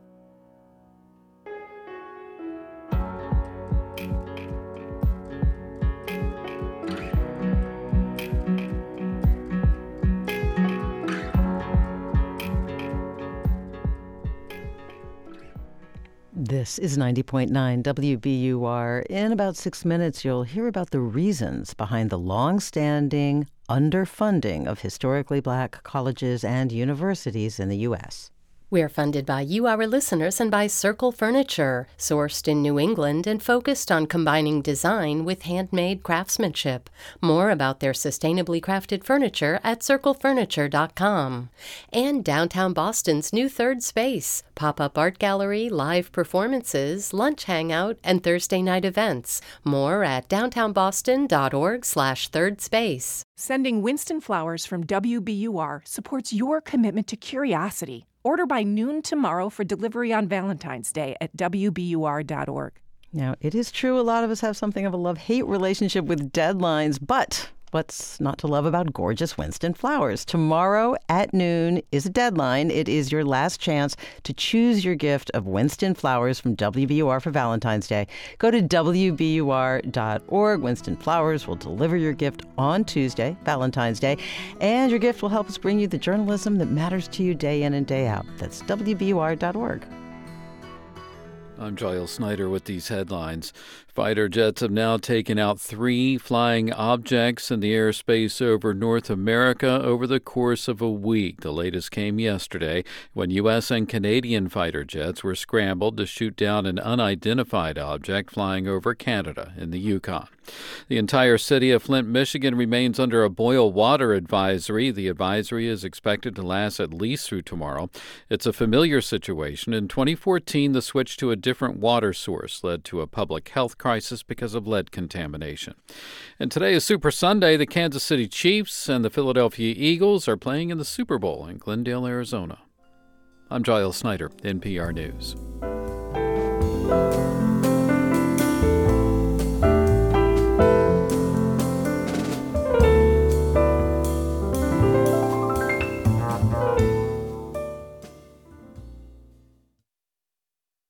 Support for NPR comes from this station and from Indeed, a hiring platform designed to streamline the candidate search process. Businesses attract, screen, and interview candidates all from the employer dashboard. More at indeed.com/npr. And from Progressive, Progressive Commercial Insurance protects small businesses from retailers to tradespeople. Progressive covers a variety of business needs with a range of coverages. More at progressivecommercial.com. This is NPR. This is Weekend Edition from NPR News. I'm Ayesha Rascoe. The way emergency rooms work has quietly changed over the last decade. No matter the name on the outside of the building, hospitals often contract private companies to run the ER. Most of those companies are owned by private equity investors known for taking on massive debt, cutting expenses, and trying to sell for big returns after a few years. And as Blake Farmer of member station WPLN reports, some of the biggest expenses in the ERs are the doctors themselves. Pregnant and scared, Natasha Valle went to the only hospital in Clarksville, Tennessee, because she was bleeding. It was a miscarriage, but it took three separate trips to the ER, creating three separate bills she's still paying. Literally three days in a row. She says not until the third visit did she see a doctor. At the time, I wasn't thinking, oh, I needed to see a doctor. But when you do think about it, it's kind of like, well, dang, why didn't I see a doctor? It's unclear if the repeat ER visits were due to delays in seeing a physician or if that affected her care, but the experience worried her. 17 months beforehand, the hospital had outsourced its emergency rooms to American Physician Partners. It's a fast growing ER staffing company joining the ranks of the largely unknown but dominant firms that run ERs, Team Health and Envision. Each is owned by private equity investors. One way they're profiting is by using more nurse practitioners and physician assistants, which are now some of the fastest growing careers in the country.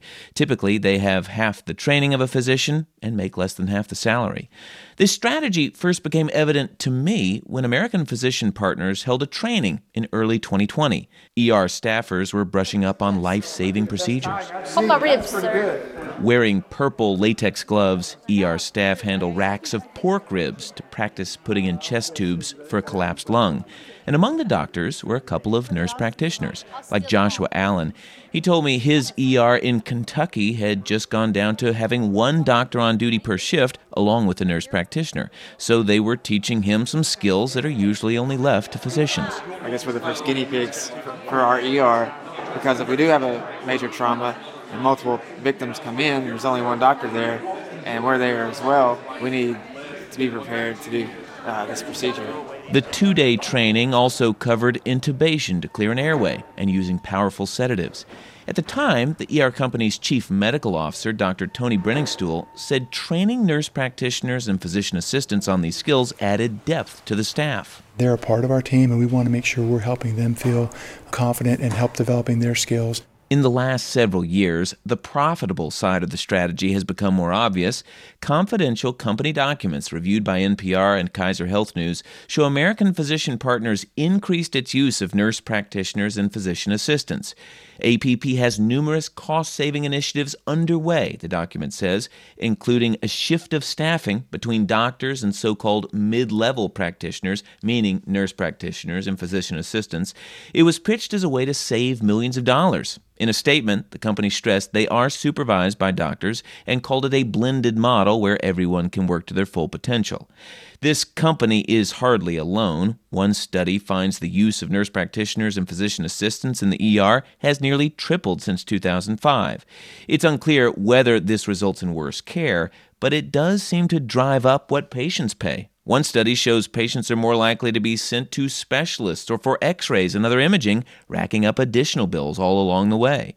Dr. Arthur Smolenski is a board certified ER physician and assistant professor at the University of Tennessee who's been pushing back on private equity in his specialty. Most of us didn't go into medicine to supervise an army of people that are not as well trained as we are. You know, we want to take care of patients. But with the reliance on non physicians, there's now a projected surplus of ER doctors in the coming years, and some are going ahead and leaving on their own. For NPR News, I'm Blake Farmer in Nashville. This story was produced in partnership with Kaiser Health News and Nashville Public Radio.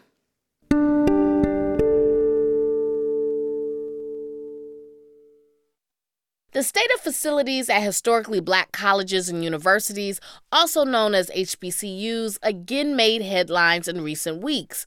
Student protests broke out at Bethune Cookman University in Daytona, Florida, over unsanitary conditions as well as mold and rat infested dorms. Adam Harris is a staff writer at The Atlantic. He's also the author of The State Must Provide, a narrative history of racial inequality in higher education. And he joins us now. Welcome to the program. Thanks so much for having me. So I, I, feel like we've been here before. Howard University students held protests there in 2021 over poor campus housing conditions.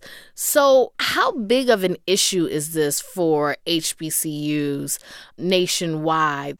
Yeah, so there was a report that came out not too long ago from the Thurgood Marshall College Fund. It's a, uh, a group that focuses on historically black colleges that looked at the deferred maintenance on historically black campuses. And, and they said that on average, HBCUs have about $81 million in deferred maintenance. But these institutions have been subject to years of discrimination in funding, whether that's funding from the state or private philanthropy. Oftentimes, when these issues come up, people will go, Well, why don't their alumni just give them some money? Why are they having these problems? Interestingly, I think that typified um, sort of misunderstanding about black colleges that the the reason why they don't have the nicer things or that they have the maintenance issues is because of financial mismanagement. It's because their alumni don't give, and, and some of that, of course, stems from the way that the institutions have historically been covered. Right, only going to HBCUs when there are issues or when bad things happen, and some of it is simply people being misinformed about the way that colleges are structured. Right, a lot of colleges have issues with alumni giving, and and in fact, black alumni typically, percentage wise, give more mm-hmm. than other races. Well, let's let's get into that. Like, are they still being underfunded even if they're a state school? There are a couple of different classifications of HBCUs, even within the state schools, right? So you have the land grant institutions that for years have been supposed to receive a match from from the federal government that they would receive from this federal land grant that was established in 1890. And several institutions have not been receiving that match of land grant funds. You know, a recent investigation by Forbes showed that there were more than $10 billion in outstanding funds that were owed to Black Land Grant institution. don't some states have like performance based funding where if you have better graduation rates or if you have, you know, more students, you receive more money. But then if you are an HBCU and you've already been discriminated against, then you're not getting as much money because you're not performing as well, quote unquote.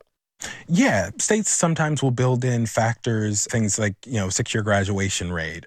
I, I think about a state like Kentucky, uh, right? In the 1940s, uh, President Harry Truman called together a group of people to put together a report on um, higher education for American democracy.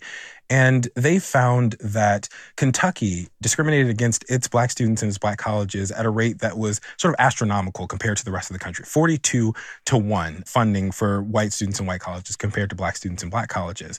You push that out into today, where just recently in the last couple of years, you've had lawmakers who said, well, if, if Kentucky State can't manage its funds, um, the historically black college in, in Frankfort, then maybe they should close. Maybe this shouldn't be an institution anymore. But that's almost like penalizing somebody who you just robbed. And, and you've talked about this a little bit, but I, I really would love to make it plain the, the role that these historically black colleges play in African American life. I'm a graduate of Howard University. I'm a product of that school. Both of my siblings, my mama, everybody, we went to HBCUs in North Carolina where there are so many of them. Um, so, can you talk about the role that they play? Yeah, so HBCUs, of course, are institutions that were founded predominantly after the Civil War to educate Black students who had been shut out from the rest of higher education. Um, it received its official designation as HBCUs in, in the 1960s. But even today, they are still doing an outsized share of work in producing educators, in producing STEM graduates, in producing Black doctors and, uh, and PhDs. So these are still institutions that are providing a vital service and deserve to be celebrated for, for the service that that they provide and provide them with the funds that they have so long withheld from them. So, I mean, is that the remedy, and is there the the political will to do something about this funding? Over the last couple of years, you have seen several states, thanks to lawsuits in some cases, start to own up to, to part of the role that they've played. So I, I think that states are now realizing that they have underfunded these institutions. There needs to be some recourse for that. Uh, the question is whether they will sort of do the stopgap measure to, to sort of uh, appease the institutions for, for a small bit of time, or whether they will actually owe up to what uh, they actually owe the institutions. That's journalist Adam Harris, author of The State Must Provide Why America's Colleges Have Always Been Unequal and How to Set Them Right. Thank you so much for speaking with us today. Thank you. Valentine's Day is nearly here, and you know what that means. Cupid is drawing his bow. If you're thinking of relying on the cliches, flowers, maybe a candlelit dinner out, our next guest is here to remind you that you can shake up that old musty, dusty Valentine's Day routine. Bridget Early is a freelance journalist. She joins us now. Welcome to the program. Thanks for having me. Okay, so can you tell us about these alternatives to the heart shaped box of chocolates or fancy dinner? Not that we're saying that those things are bad, but what are some things you can do if you feel like that's a little played out? Yeah, so I actually want to throw you a curveball with my first suggestion um, a rage room. It's basically an empty room filled with things that you can smash old electronics, barrels, furniture, anything that you might put in a dumpster otherwise. They give you a hard hat, safety goggles, and a bat or a mallet, and then you just go to town. My only concern would be if you start throwing things at each other. I, I, hear you there. Um, but, you know, maybe you're working on a big project or you have a teenager who's testing your limits every day. Um, in everyday life, a lot of times it can feel like you're working against each other with these things. Mm-hmm. But I actually think in the rage room, it kind of turns things upside down. And now all of a sudden, you're working together and you're just smashing things. you can you can let out that rage. So, for those who are maybe a little less energetic, they don't want to work their back too much, smashing things. Sure. Okay. Yeah. So I want you to think back to your teenage years. Like, what would you do on a Friday night? Maybe head to your local mall. This activity is something I actually did with an old boyfriend. We got dressed up, we went to the mall, and we picked out an outfit for one another. Um, we set a spending limit ahead of time. It was a really fun challenge where we just sort of like got excited browsing the racks. Of course, we shared a lot of laughs along the way about like gag type items that actually wasn't our style. But we both walked away with an outfit that we really loved. I like that. So the weather has been a little warmer in some parts of the country. So for couples that like to, they're a little outdoorsy, what uh, recommendations do you have for them? I am suggesting painting rocks. There's um, a project called Kindness Rocks, and essentially it challenges you to paint positive sentiments on rocks and then just sort of leave them randomly along a pathway in your neighborhood and when somebody walks by they might see a rock that says like keep smiling and it might totally change their day yeah and and so what about those who are like i don't want to get dressed i don't want to go out i just want to have a romantic night in like what do you suggest for them I suggest hiring a documentary style photographer. There's an app called Shoot, and it lets you book 30 minute mini photo sessions with a professional in your area. You can just invite them over, have them take your picture with your partner in the space that you're most comfortable in. You know, I, I had a friend who recently did this, and she had the photographer just take snapshots of her and her partner eating pizza, snuggling on the couch, and it's really cute. and you can get those little interactions with each other. Yeah, not posy posy. What I can take away from all of these suggestions is that it's really about creating memories. You really just want that quality time with your partner or even yourself. I mean, how often do we just sort of sit on the couch next to each other, scrolling on our phones? And so this is really about putting our phones down and connecting with one another. Bridget Early, a freelance journalist. Thank you so much for joining us. Thank you for having me.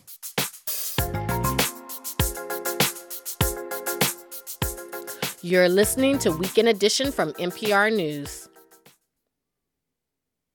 Imagine sailing alone around the world on a boat smaller than most RVs without GPS.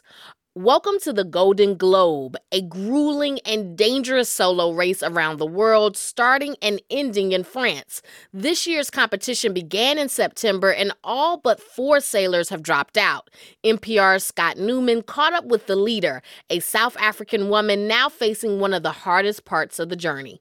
Kirsten Neuschafer, speaking by satellite phone from her 36 foot boat, says she spends a lot of time these days trying to dodge the fierce winds and mountainous seas from unrelenting storms as she nears Cape Horn at the tip of South America.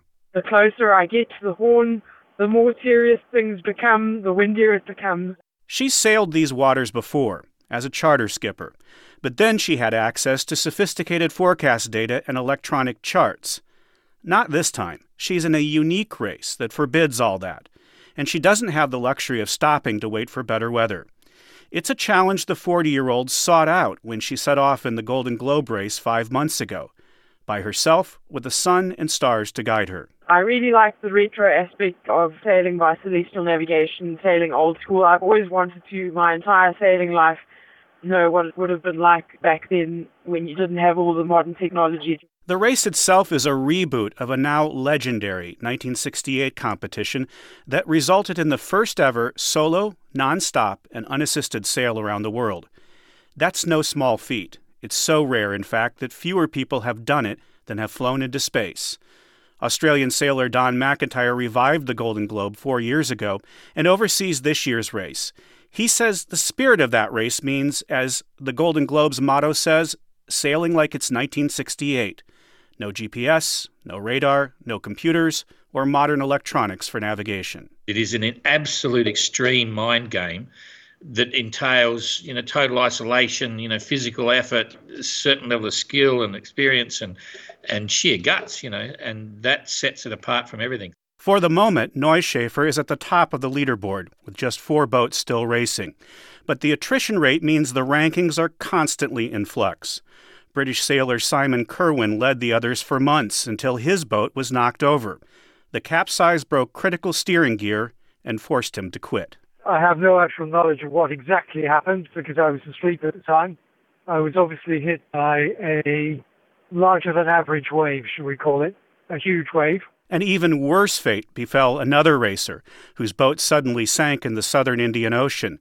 Neuschafer sailed to his rescue, staying at the helm all night to close the 100 miles separating them. One of the most difficult things was actually finding a tiny little life raft bobbing up on the ocean with a three meter, maybe four meter swell. It was really difficult.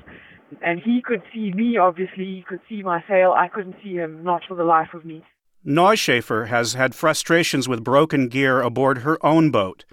But there are also moments of peace. She's been reading a lot, and since no computers mean no iTunes, that means a lot of 80s music on old school cassette tapes. And after months at sea, she's already dreaming of what she'll do once it's all over. Well, I'll get off and I'll, I'll enjoy feeling solid land beneath my feet, but the first thing I'd like to do is eat ice cream. If her luck holds, Neuschafer could have a scoop of French vanilla by early spring. Scott Neuman, NPR News.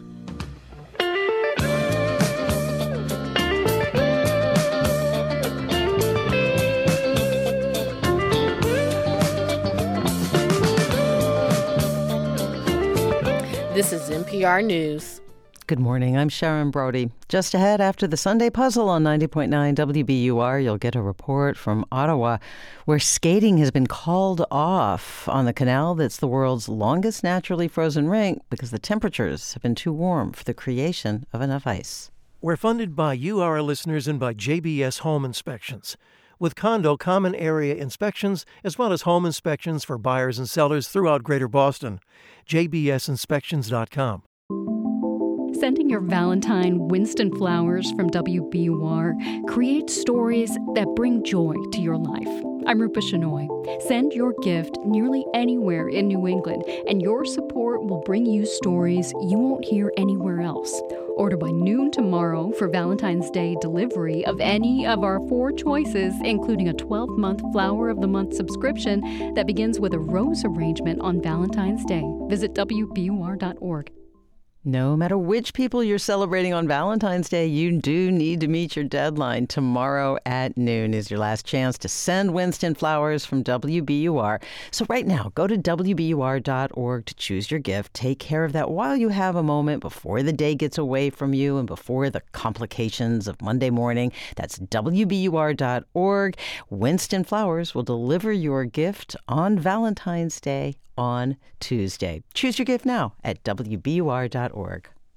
She was just 15 when she left her family in London to join ISIS. Now, at 23, Shamima Begum wants to go home. But why? At times, Shamima Begum genuinely does show remorse. And then at other times, I think she's still trying to really grasp what she was part of. That's on the next All Things Considered from NPR News. Today at 5 on 90.9 WBUR, Boston's NPR News Station.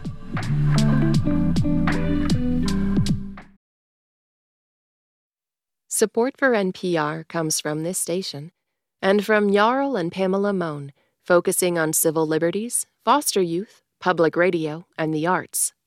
From Made in Cookware, Made in Cookware is crafted by chefs for chefs and designed for restaurants and home kitchens around the world.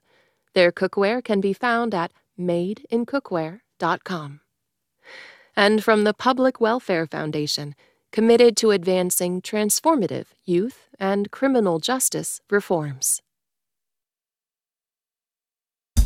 This is Weekend Edition from NPR News. I'm Ayesha Rascoe, and it's time for the Super Bowl of brain teasers, the puzzle.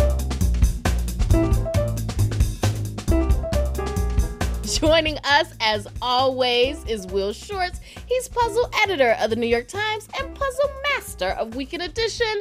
Good morning, Will. Good morning, Ayesha. So, could you please remind us of last week's challenge?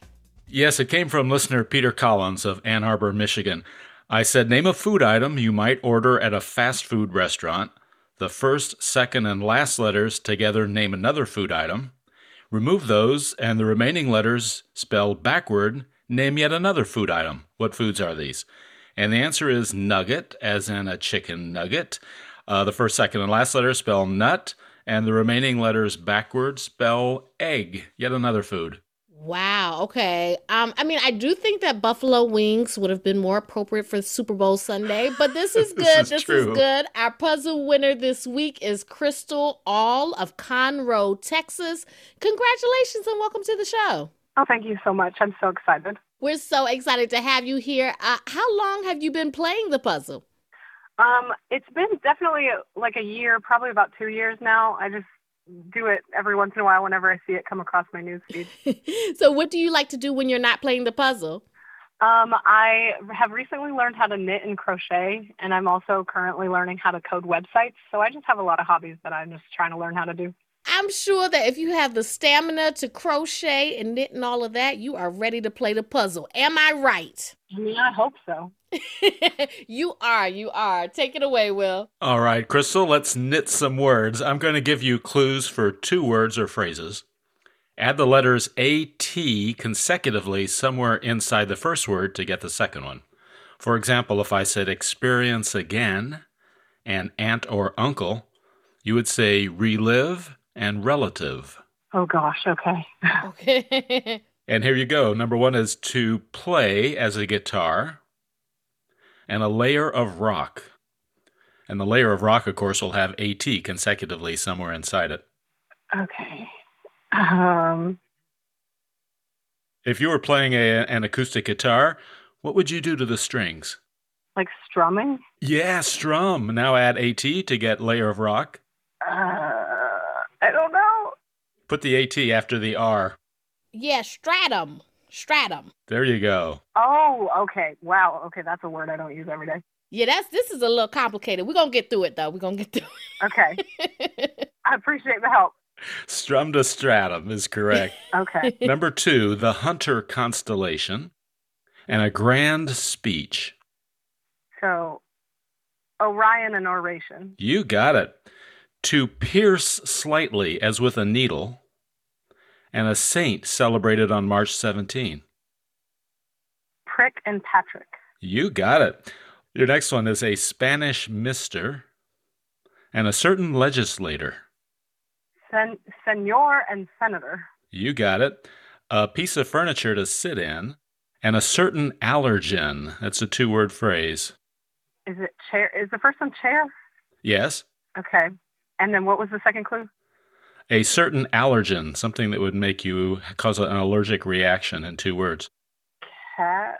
Cat hair. Okay, cat hair. Cat hair makes you sneeze is correct. At least it does to me. How about uh, comedian Ellen and sinks in quality?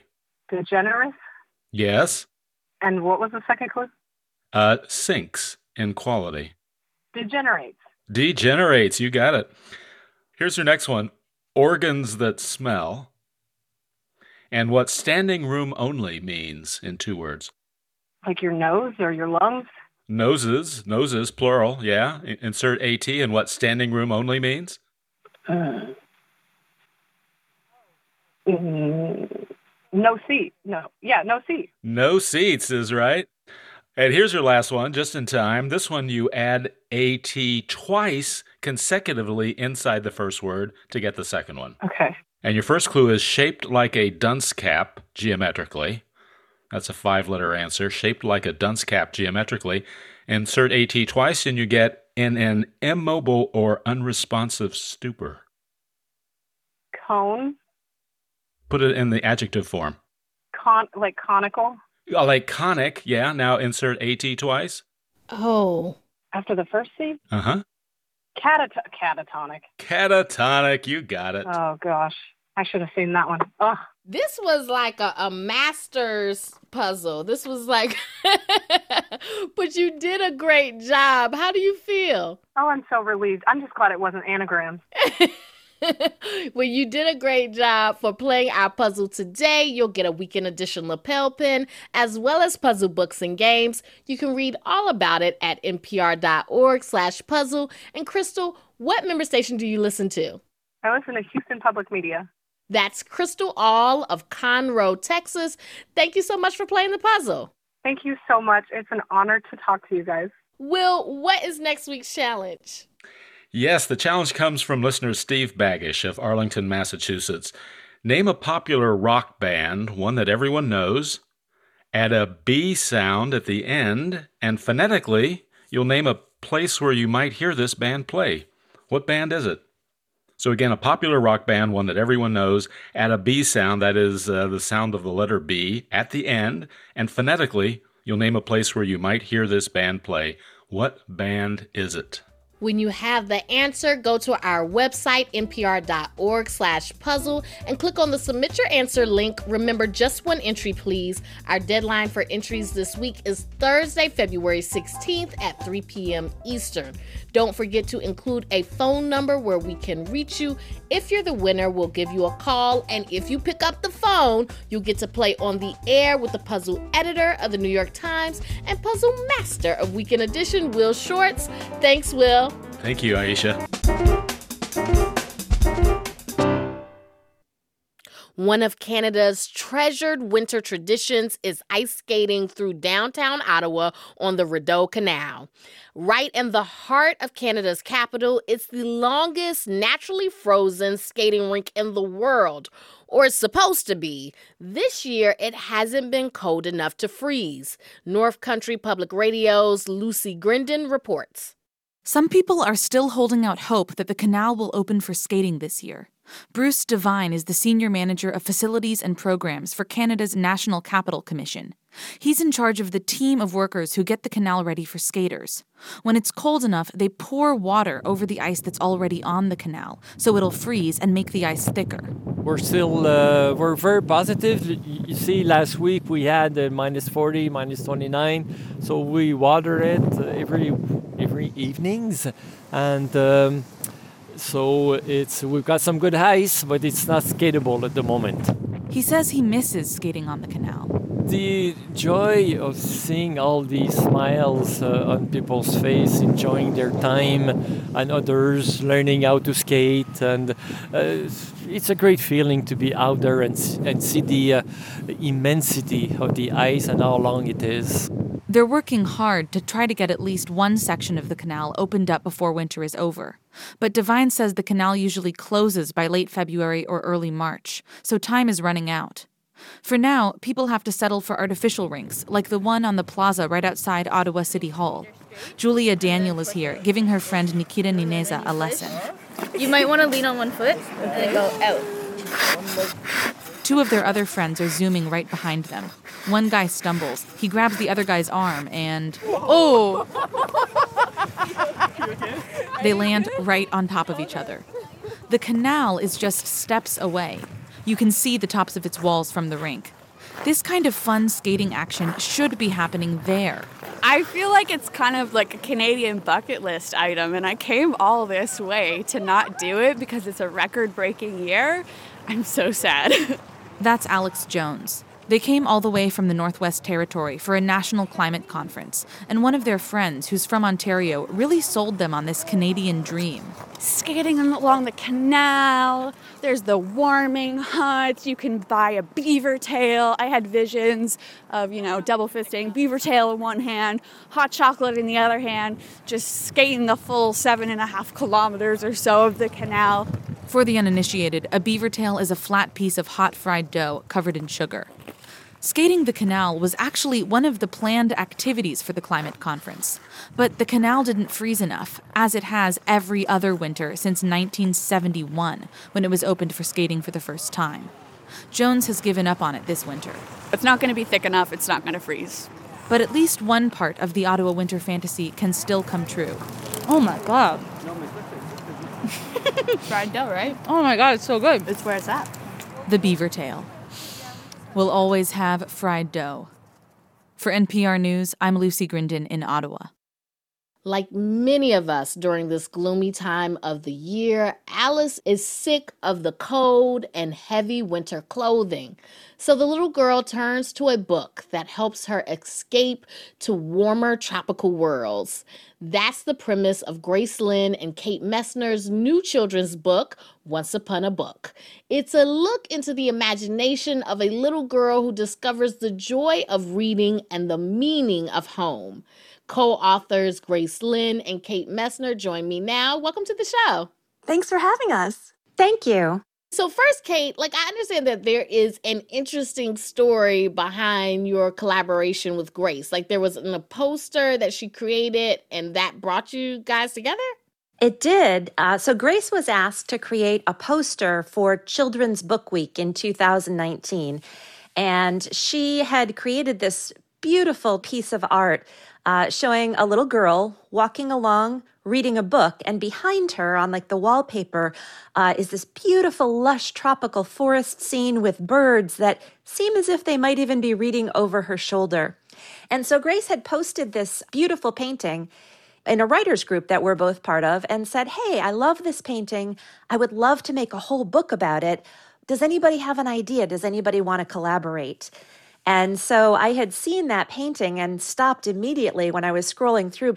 And I thought, oh, that sounds like fun. So I set aside the book that I was working on at the time and took about 10 minutes in my writer's notebook to come up with the very beginning of a story that I posted.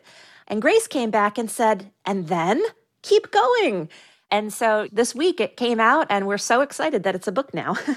Well, you know, it's a beautiful book. I, you know, I got my three kids and I read it to them. One thing that really grabbed them was Alice's dress. It changes colors and patterns based on whatever environment she's in. So, like when she's in the desert, um, her dress looks like sand. So every page, my kids would be like, "Oh, look at her dress!" so, what story, um, Grace, were you trying to tell with the dress? Uh, that was completely done on purpose. So if you notice, uh, before Alice goes into the book, she actually changes from her sweater into this summery dress. And this summery dress is made up of words. But then when she finally goes into the book, the words disappear. And that's because she has actually become part of the book. It's kind of a uh, visual metaphor of getting lost in a book or becoming a part of a book when you read it. Mm. So that's why when she's actually inside the book, her dress becomes a part of the environment around her. Even as Alice travels to all these different places, she ends up going back to her home, the place that she was trying to escape, because every time she went somewhere, there was something wrong. There was something that wasn't quite what she wanted. I mean, what was the thing that she realizes about home in this book? You know, it's interesting. Grace and I have been talking a lot while we were on book tour this week about the driving forces behind our writing. And for me, that driving force has always been curiosity. I write a lot of books about nature and history, and I do a lot of nonfiction. And for Grace, um, she mentioned that writing, her goal is to help kids find a sense of security and home. And we realized that almost unintentionally, we had created a book that captures both of those mission statements, if you will, because stories do take us away, they transport us. I love how this story captures that sense of exploration and also comes right around to appreciating home. And Grace, was it important to you to have um, the lead character of this story be of Asian descent? Yes, Alice is actually very much based on my own daughter, but you can see from all of my work, I almost always feature Asian or Asian American characters. Um, and that's really because that's what I really wished when I was younger to see. And so all the books I create are kind of a wish fulfillment. And this is a very literal wish fulfillment. I wish to see myself or somebody that looked like me in a book.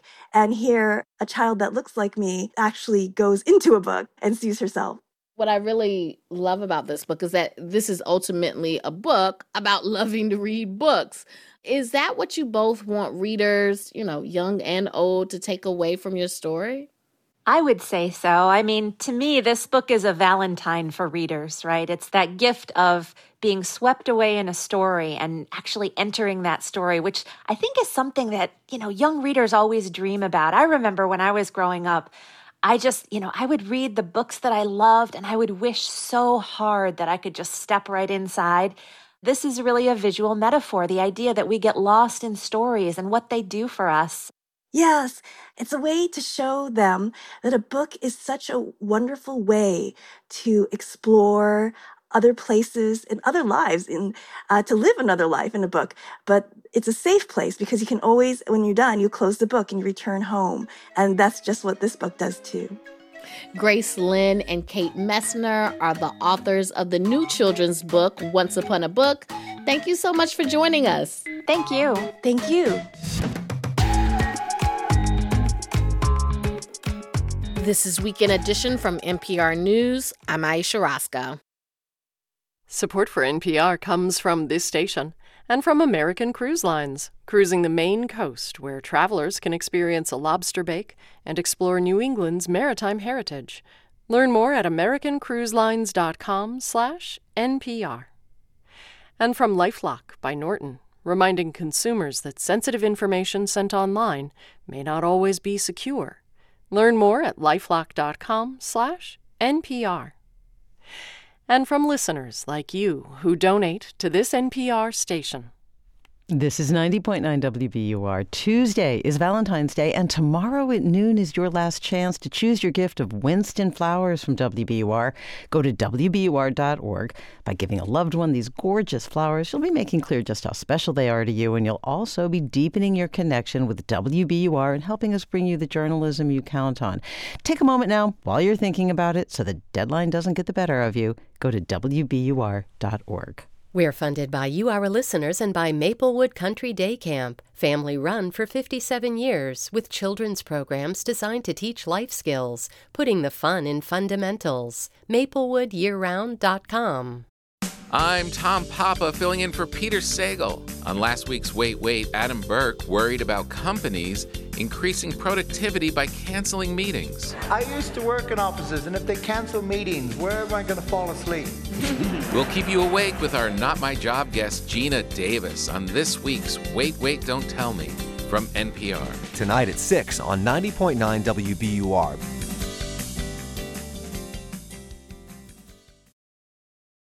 I'm Ideas and Opinion Editor Chloe Axelson, and this is 90.9 WBUR FM Boston, 92.7 WBUA Tisbury, and 89.1 WBUH Brewster.